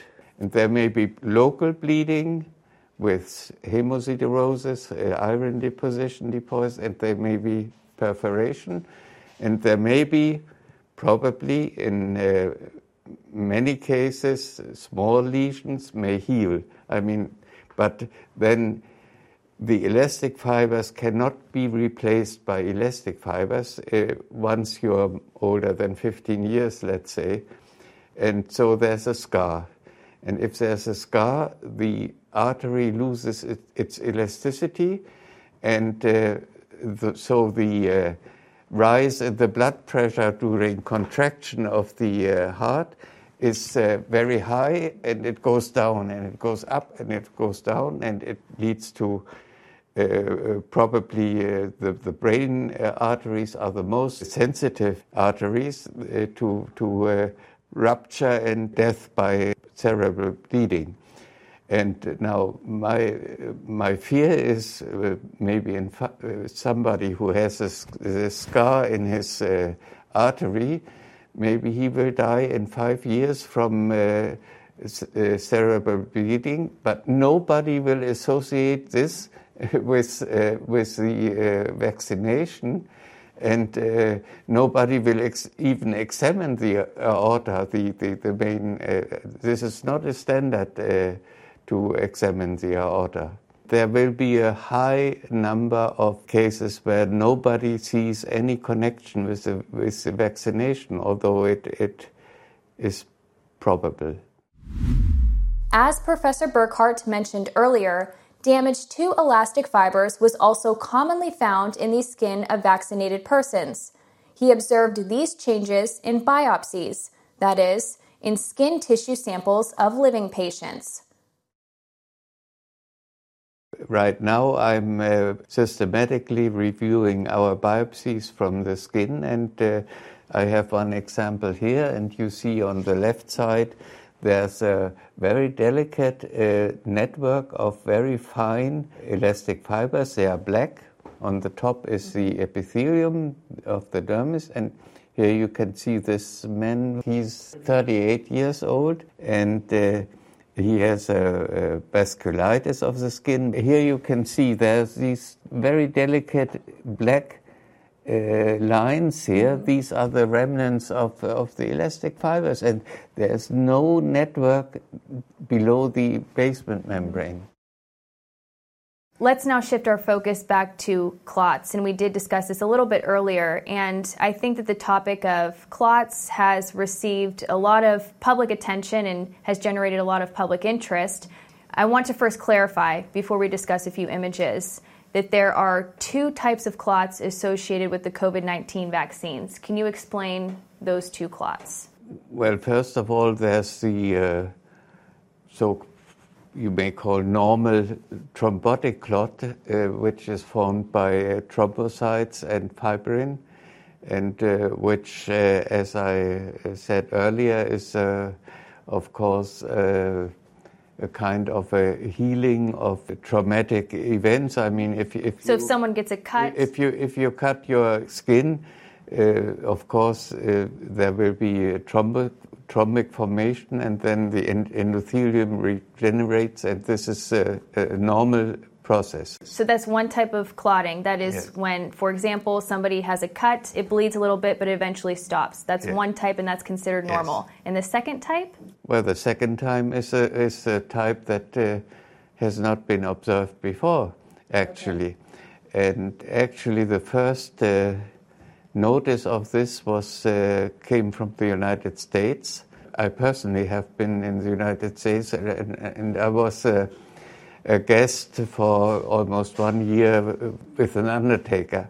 Uh-huh. And actually, there I got my first experience with dead people. And uh, I know that uh, from that time, nobody ever uh, observed uh, these uh, casts in the uh, in the vessels because uh, in the United States, different from Germany, where people are buried or burned, they embalm uh, all deceased persons are embalmed, and this.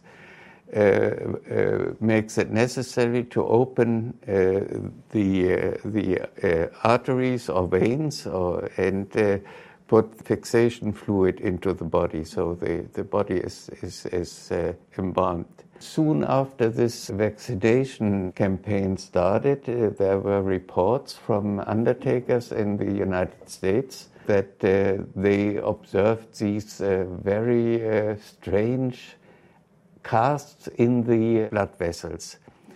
They were uh, long, elastic structures, not adherent to the uh, to the wall, so they are they they are not caused by normal vascular damage, and uh, they are very extensive. So, uh, just from the first report that I read this, I, I, I was convinced this could not have been the cause of the death because. Uh, I mean, if, if all your arteries are blocked, you would die before all this has formed. These clots formed post mortem after death. I, I'm absolutely sure they formed after death, and they were associated with the cooling of the body. Mm. All dead persons uh, have to be cooled before they are embalmed. These are the two things that I. Uh, stated they cannot have been formed intra vita uh, during life, and they, they have been uh, formed by cooling. Now we come to the point that uh, uh we have been uh, observing these phenomena in living persons, and this is, I think, uh, something that has not been looked into before. In cases in which abnormal blood clots were observed in living patients, it is important to note that the clots were localized events and therefore more survivable. In this case, the patient is a woman in her early 40s who was an avid marathon runner. After receiving one dose of the Pfizer vaccine, the woman began to experience blood perfusion problems and sensitivity to cold temperatures the uh, angiogram showed uh, double-barreled arteries in the in the legs. So this is the phenomenon that I described before. That uh, the media necrosis, in this case, it was not in the aorta, but it was in the lower leg uh, arteries. This lady was fortunately, in in a way, that uh, the this media necrosis did not rupture, but it found its way back. So it's well known that uh, there are two ways. Either if, if you have a dissection of the aorta or, or a large vessel, there are two ways. Either it goes outside and you die by uh, bleeding, by, by uh, hemorrhage.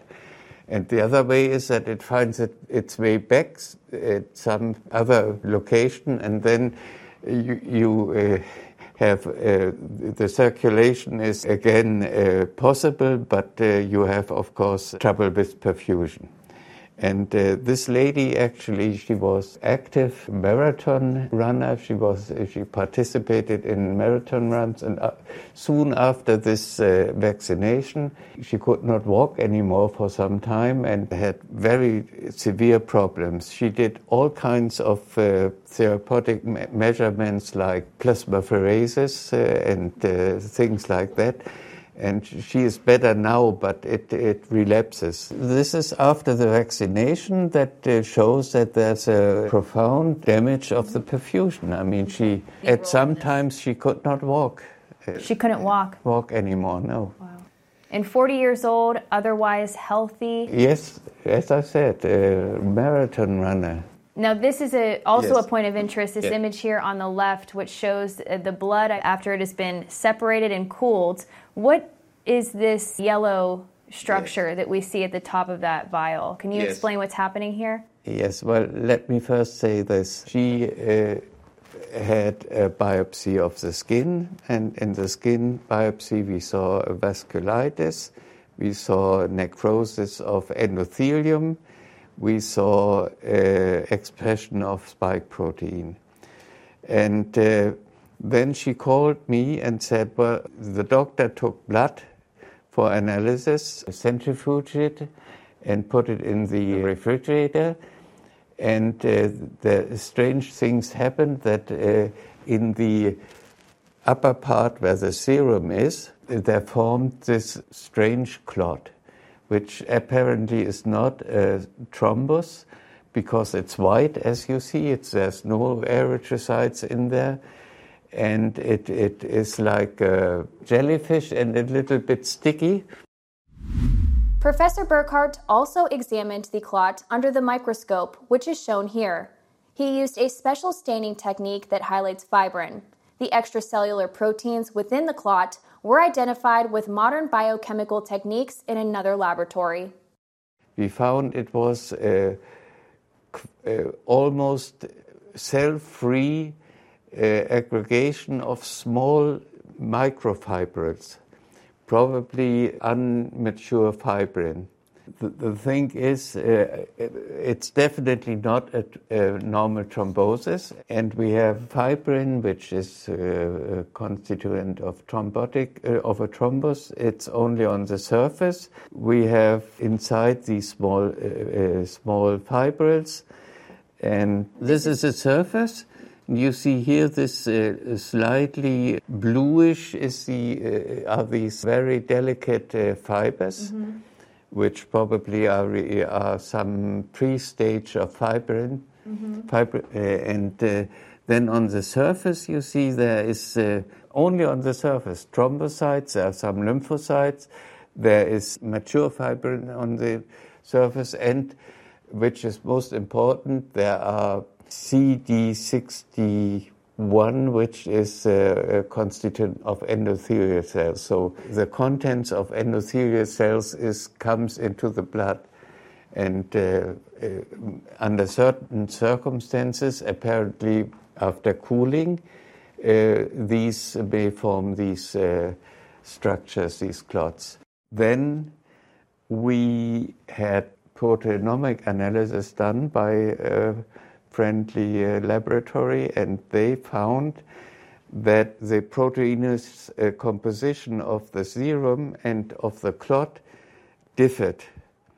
And in the clot, there were 139 proteinous structures that were not in the serum.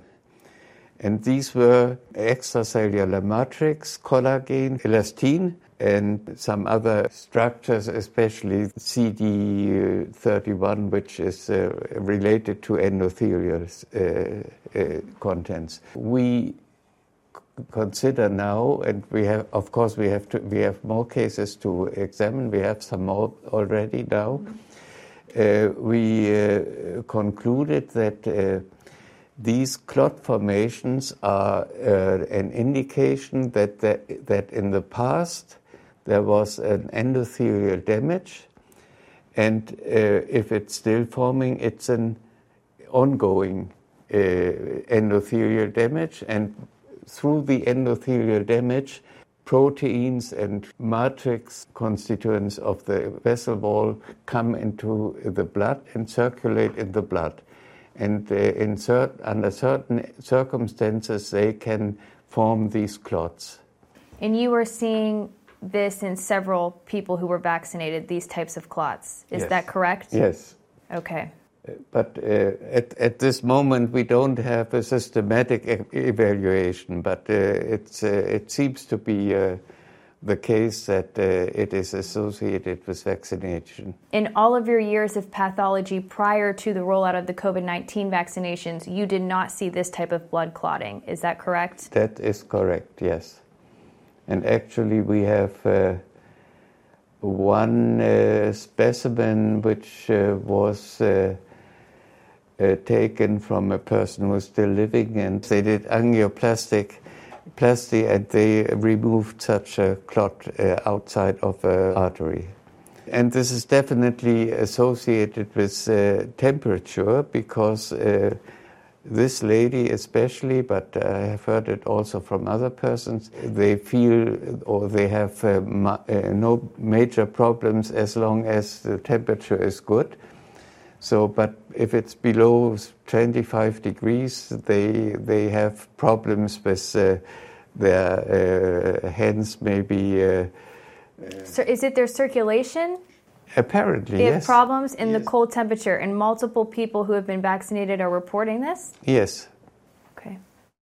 Next, Professor Burkhardt and I discuss his findings and his work more generally. He provides his perspective on the scientific community, academic science, and the public health industry. He also reflects back on his career and shares his motivation for doing this work. All right, uh, Professor Burkhardt, I just want to have a general discussion with you yes. about the findings, about your work. And, and first of all, I would just like to know to what degree of certainty are you able to show or that you can say that the damage that you have observed is associated with the COVID 19 vaccines? Well, as I said, uh, the, there's not a single test or a single uh, histological uh, change or immunohistological change. It's always the combination of uh, all the findings that we see, and of course, we have to take into account the medical history. In these 75 cases, now we have.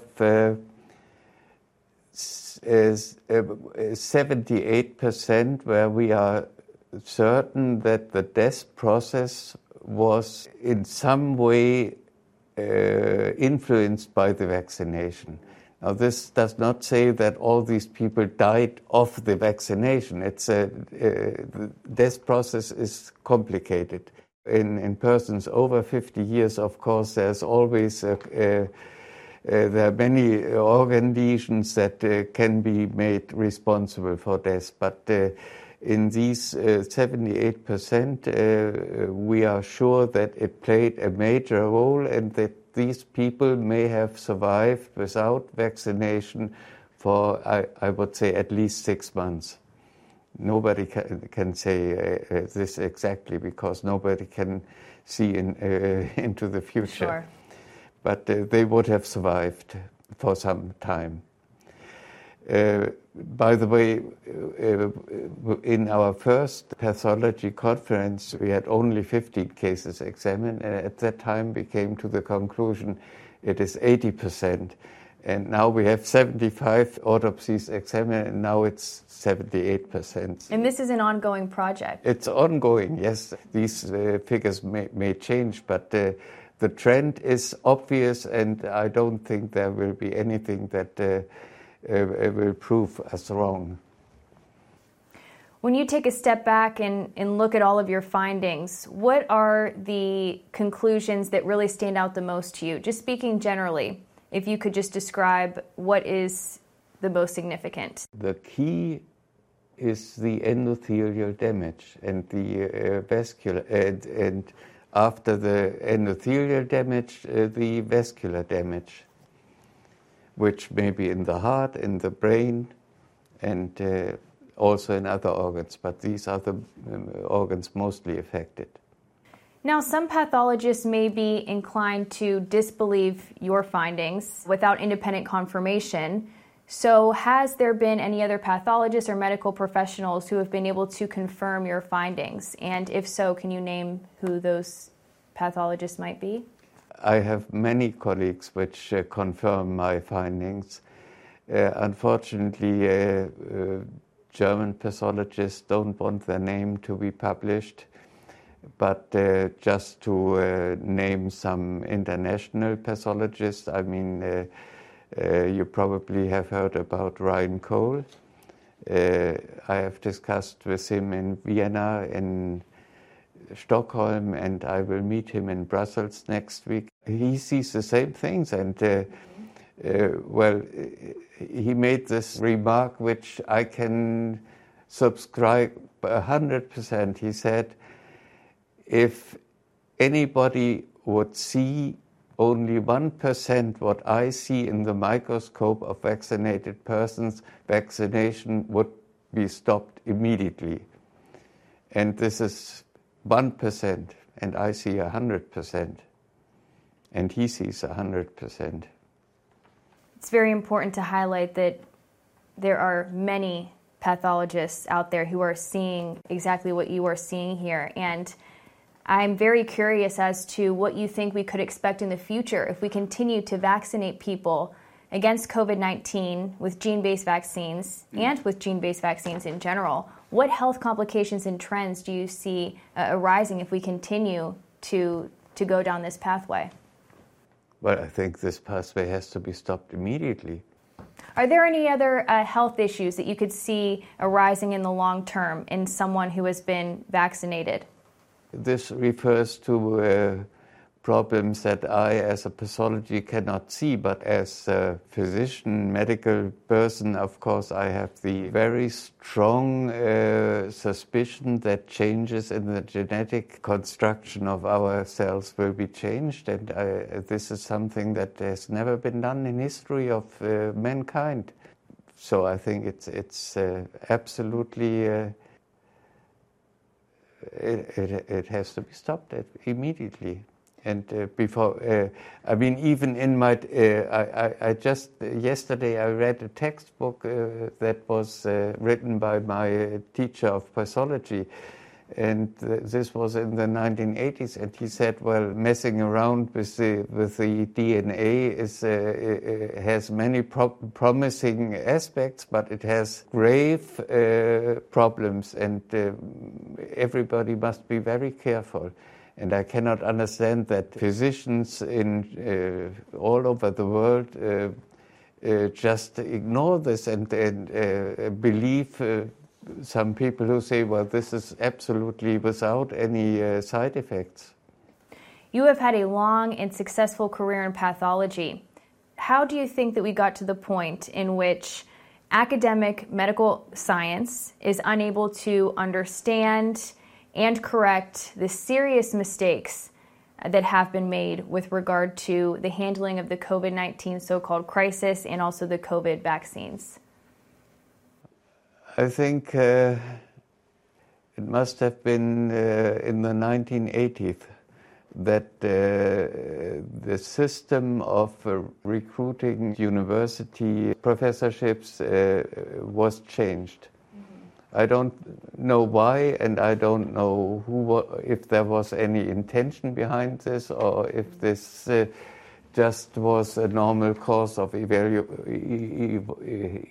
evolution. I don't know, but uh, I'm definitely sure that uh, the generation of my teachers of pathology and medicine, and uh, I, maybe one of the last of this generation that they are that this was a different and critical uh, generation, and uh, now we have uh, what we call in Germany Systemlinge, that's the system conform persons. And uh, I, I mean, everybody should have cried out when somebody says, You never have to question this. I mean, questioning is the essence of any, any science actually only now I have come to the conclusion that the uh, academic world has changed in the last 20 to 30 years. It's uh, completely different from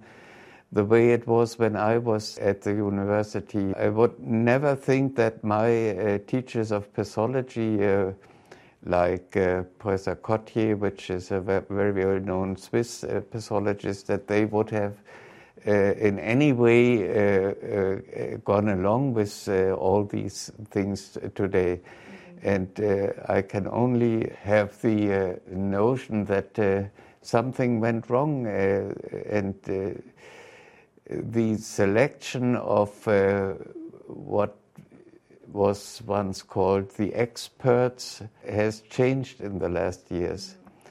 So I shook my head already very early when in the television so-called experts came out and say this uh, thing should never be questioned. I mean, this is uh, actually a, a, person who claims to be an expert and a scientific person who says this fact should never be uh, questioned. He does not belong to the scientific world, in my word in my uh, opinion. The so called experts, I think they have themselves proven wrong. Uh, I, I, I, mean, there are some people who, who said, well, very soon in, in Africa, when the, when the uh, COVID uh, uh, so called pandemic started, they say, well, people in Africa will die by the millions. And uh, in Africa, almost nobody dies of the COVID, but uh, here we do. Uh, we, we, had some. You know, and what were your thoughts about the so called pandemic and the hysteria that uh, was being pushed onto the public in early 2020. I think a lot of viewers will be curious as to what you were thinking in those early months of, of 2020 when this was really being uh, reported on extensively in the media. Well, um, I, I, I, did not panic at all. Uh, I, uh, there, there, there, were a few weeks where I thought, well, uh, we should be careful. But uh, I think in March 2020, at that time, I thought, well, maybe it's better to be careful. But already uh, six weeks after that, I uh, heard the reports and I, it became clear to me this is absolutely a, fraud. It's, it's, uh, there's nothing to it. And I was never panicked because uh, as a pathologist, I had uh, autopsies uh, every winter of, uh, let's say, four or five people who died of normal flu. We did some uh, precautions, but we did not uh, uh, run around with mouth protection or anything like that, and we did normal washing of the hands. Now, early on during the so called COVID pandemic, many pathologists were prevented from performing autopsies on patients who were suspected of having died from COVID 19, or COVID 19, the virus was listed as the official cause of death. Why do you think it was that these pathologists were not allowed to perform autopsies on these bodies?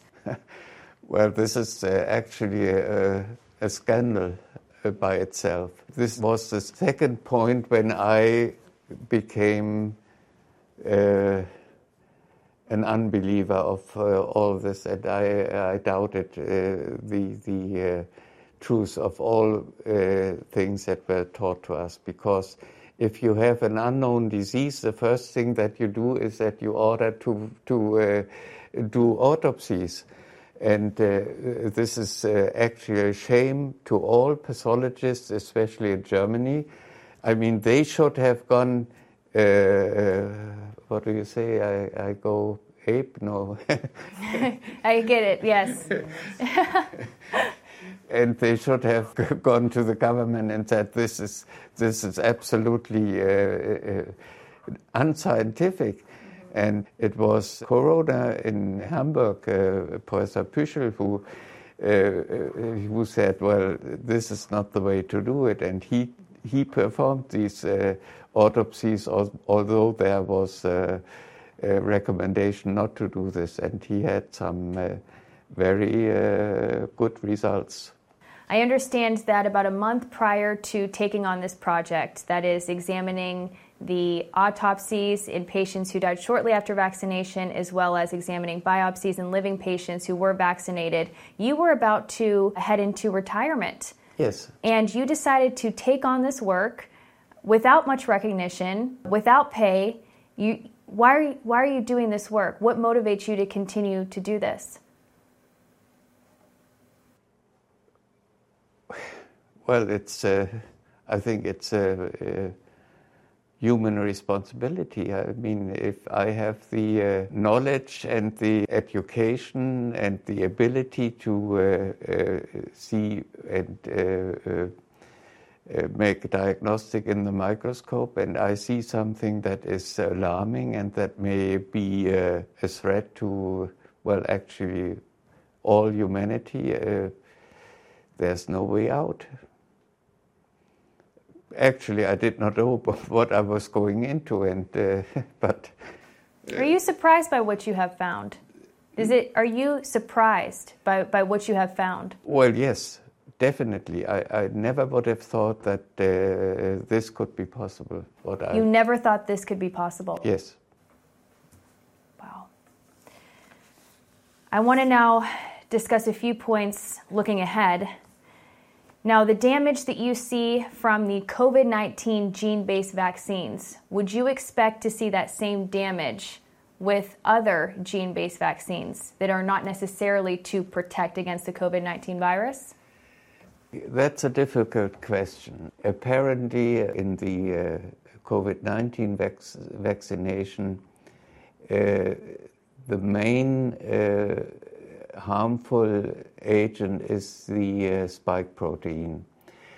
But uh, if you read or listen to my uh, uh, what what I publish or what I say, I always speak of spike associated damages because I I can I can see the damage. I can see there's spike there, but I cannot say uh, the damage is done by the spike. It could be that the spike is only one bystander and that the uh, lipid nanoparticles and other contaminations of the uh, vaccines are responsible.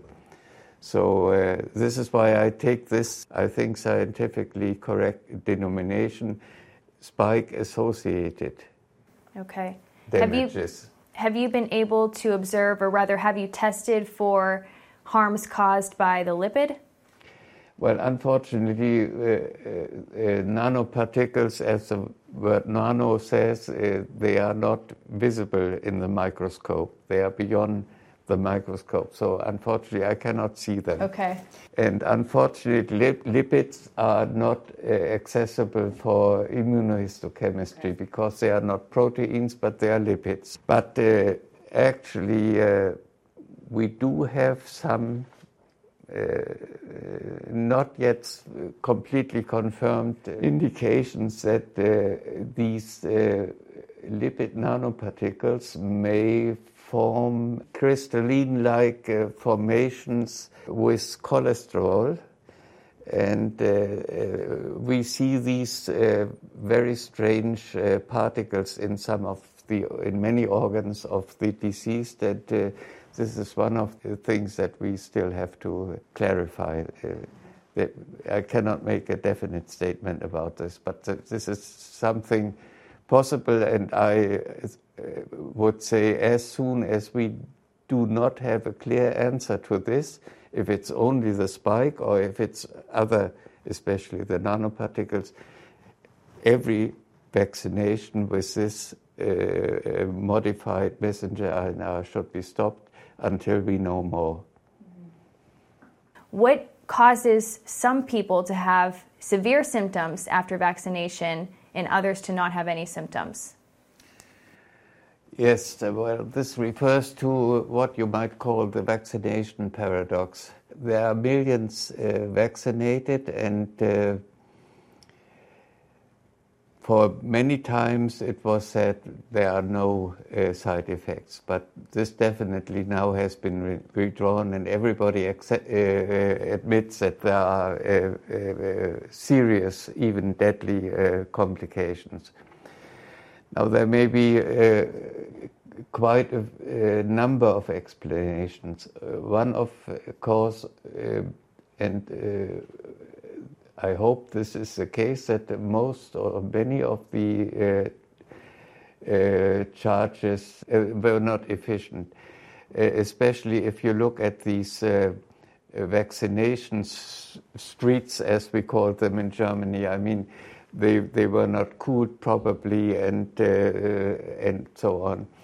Then there may be some charges that are different, different so called I think there's a, a, a website uh, about the charges that are uh, especially. Uh, where's my batch or yeah, find okay, my batch? Yeah. Mm-hmm. How bad is my batch? How bad is my batch? Yes. How yes. bad is my batch? Genau, exactly.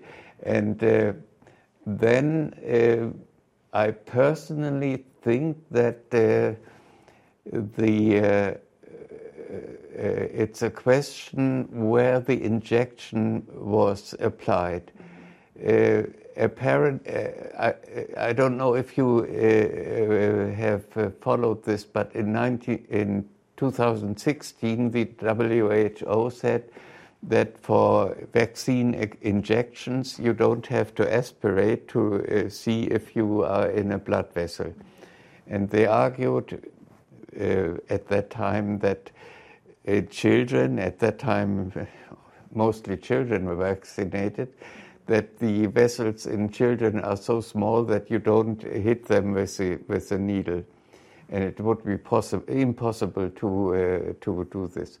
But uh, we measured the uh, uh, uh vessels in the uh, deltoid muscles, and they easily a needle of the type that you use for vaccination easily can get into these vessels. So it's possible that some people, uh, adults who have been vaccinated against COVID 19, the needle actually went into the blood vessel, and yes. that is what's causing them to have a, a worse reaction. Well, yes. And then is it also, too, perhaps the amount of the vaccine contents that circulate throughout the body? Would that also have an impact on how severe someone's symptoms would be post vaccination? Well, I think it's, uh, it's uh, absolutely. Uh, uh, clear that if you uh, get what you call a bolus injection, uh, is is very dangerous. Uh, bolus uh, is that means all the vaccine is directly into the blood. I mean, this is this is true for every toxin and for every drug. The, the, higher the concentration, the higher the uh, side effects. And this may be an ex- explanation. And in February 2022, uh, this recommendation uh, by the WHO was withdrawn, and they said only for the uh, messenger RNA vaccinations uh, we recommend aspiration. And I mean, this is an admission that this is a different uh, vaccination than all the other vaccinations. Why would they make that recommendation? What was the justification for that? I personally think they, they changed their recommendation because in September we had our first uh, pathology conference and I showed the pictures where I showed that the needle could be easily put into the uh, uh, into the vessel of the deltoid muscle. But they referred to a publication from a Japanese uh, authors in in the vessel and the other group in the muscle. And uh, those that were directly injected into the uh, vessels uh, had uh, myocarditis in most cases and died. And this was published in July 2021. In February 2022, they withdrew their recommendation and said you, you must make aspiration but actually this was only a small notice in the ads in the German uh, papers. I, I, would be interested how many doctors that do vaccinations ever took, took notice of this. This was just, uh, well, Feigenblatt, you say in German. It's uh, just a cover up. Of course, many people are hearing this right now and they are going to be wondering why. Why continue to keep these gene based COVID 19 uh, vaccines on the market if they are causing this significant amount of harm. Why do you think that is? Hmm. That's a difficult question, which uh, uh, just have to think about it. Sure. But I think the, uh, the, the, the, the, connection of political scientific and uh, uh, ideological aspects are responsible. And uh, personally, I cannot understand how anybody who ever recommended this uh, vaccine, this uh, mod mRNA vaccination can sleep uh, soundly now. I, I would not be able to do this, and I, I, only, I can only consider that they are afraid and uh, they, they do not have the courage to come out and say, Well, I was wrong. Well, now I would like to give you an opportunity to address your colleagues, fellow pathologists, fellow medical professionals. What do you have to say to them? Let me think a okay. bit.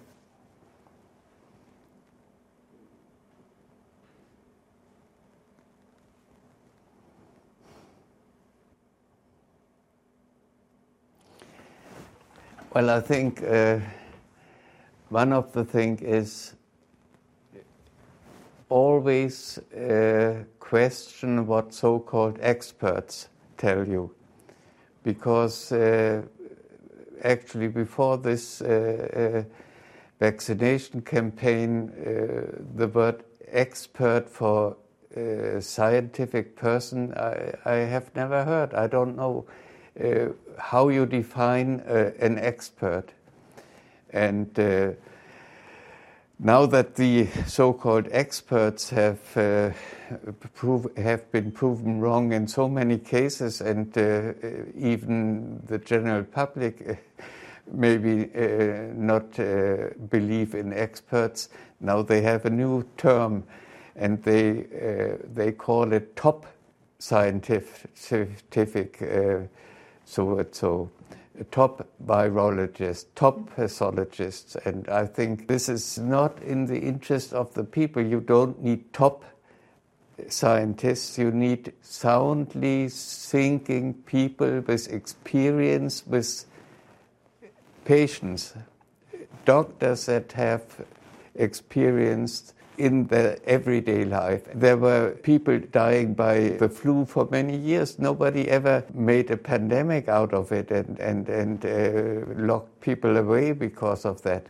I mean, I can very well remember that uh, there was some kind of a panic in Reutlingen in the 1990s because there was, was a seven year old girl dying and uh, an eight year old uh, boy dying of uh, of uh, the flu. And actually, at that time, I did the autopsy and I tried to give the specimens to be examined by a, by a virologist, and nobody wanted to pay for it. Actually, at that time, I had to pay for it myself. Uh, uh so uh, something went wrong.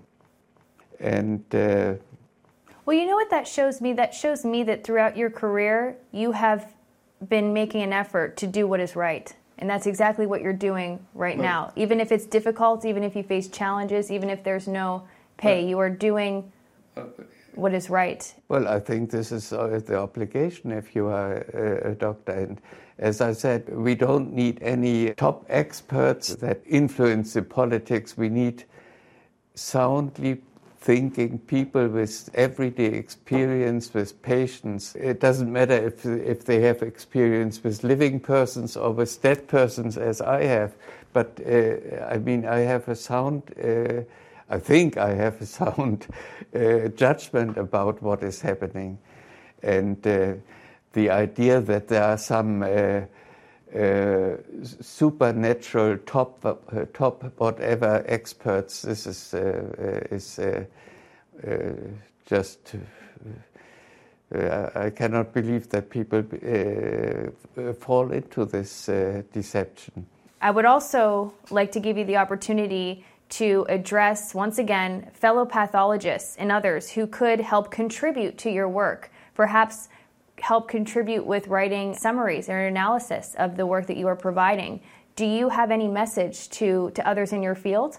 In our pathology conferences, uh, as we call them, which are always uh, uh, reports of the progress that we made, we have uh, now uh, defined many uh, clear de- lesions, and we put some uh, recommendations for procedure in autopsy, and I would just suggest and ask that uh, my colleagues uh, follow these uh, recommendations. I mean, this is not a question of uh, how to do the work, but how to be responsible for the work that you do.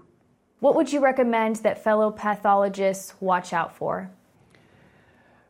Well, we definitely have uh, some main and very convincing uh, uh, tissue lesions, and these are myocarditis, perimyocarditis, vascular damage, endothelial damage, and uh, uh, uh, bleeding into vessel walls and in the brain, which may lead to death And uh, in any case, if an autopsy is done, uh, the large vessels and especially the aorta should be histologically examined. And uh, generally, uh, an autopsy uh, for a supposedly new disease uh, can never be done without a histological examination of all organs. I mean, even if you think this is a clear cut case of a heart infarction or whatever, or uh, brain uh, hemorrhage, you should examine the uh, other organs, uh, the, the, genital organs. In some cases, uh, not even the spleen was examined. Uh, I mean, autopsy is not only a service uh, to the uh, doctors who uh, were responsible for this patient, but it is a public service for the for the for our health system. What would be your final message here today? Taking a look back at all of your work, what is a really important point that you want to leave the viewers with? Just let me think a little bit. Mm.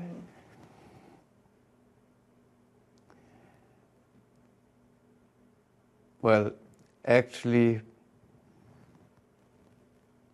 the main point is uh, already said by uh, my colleague uh, Ryan Cole from the United States. I cited him and he said, Well, if you only see 1% of what I have seen, and please, all my colleagues, look and if you see this 1%, uh, you must stand up and say this vaccination campaign has to be stopped immediately. And uh, there have to be implemented strict uh, regulation on any messing around with our genetic material what keeps you going? What motivates you to do this work under difficult circumstances? Well, first of all, of course, I think uh, everybody has uh, a responsibility. Everybody is uh, today is calling for solidarity of our society, and I think the solidarity uh, uh, demands of you to uh, step forward and come out when you see something is going wrong. I mean, if I see a car heading for a child on the street, I have to do something. I cannot uh, just turn my back and say, well, bad luck. All right. Professor Dr. Arne Burkhardt, thank you. Thank you.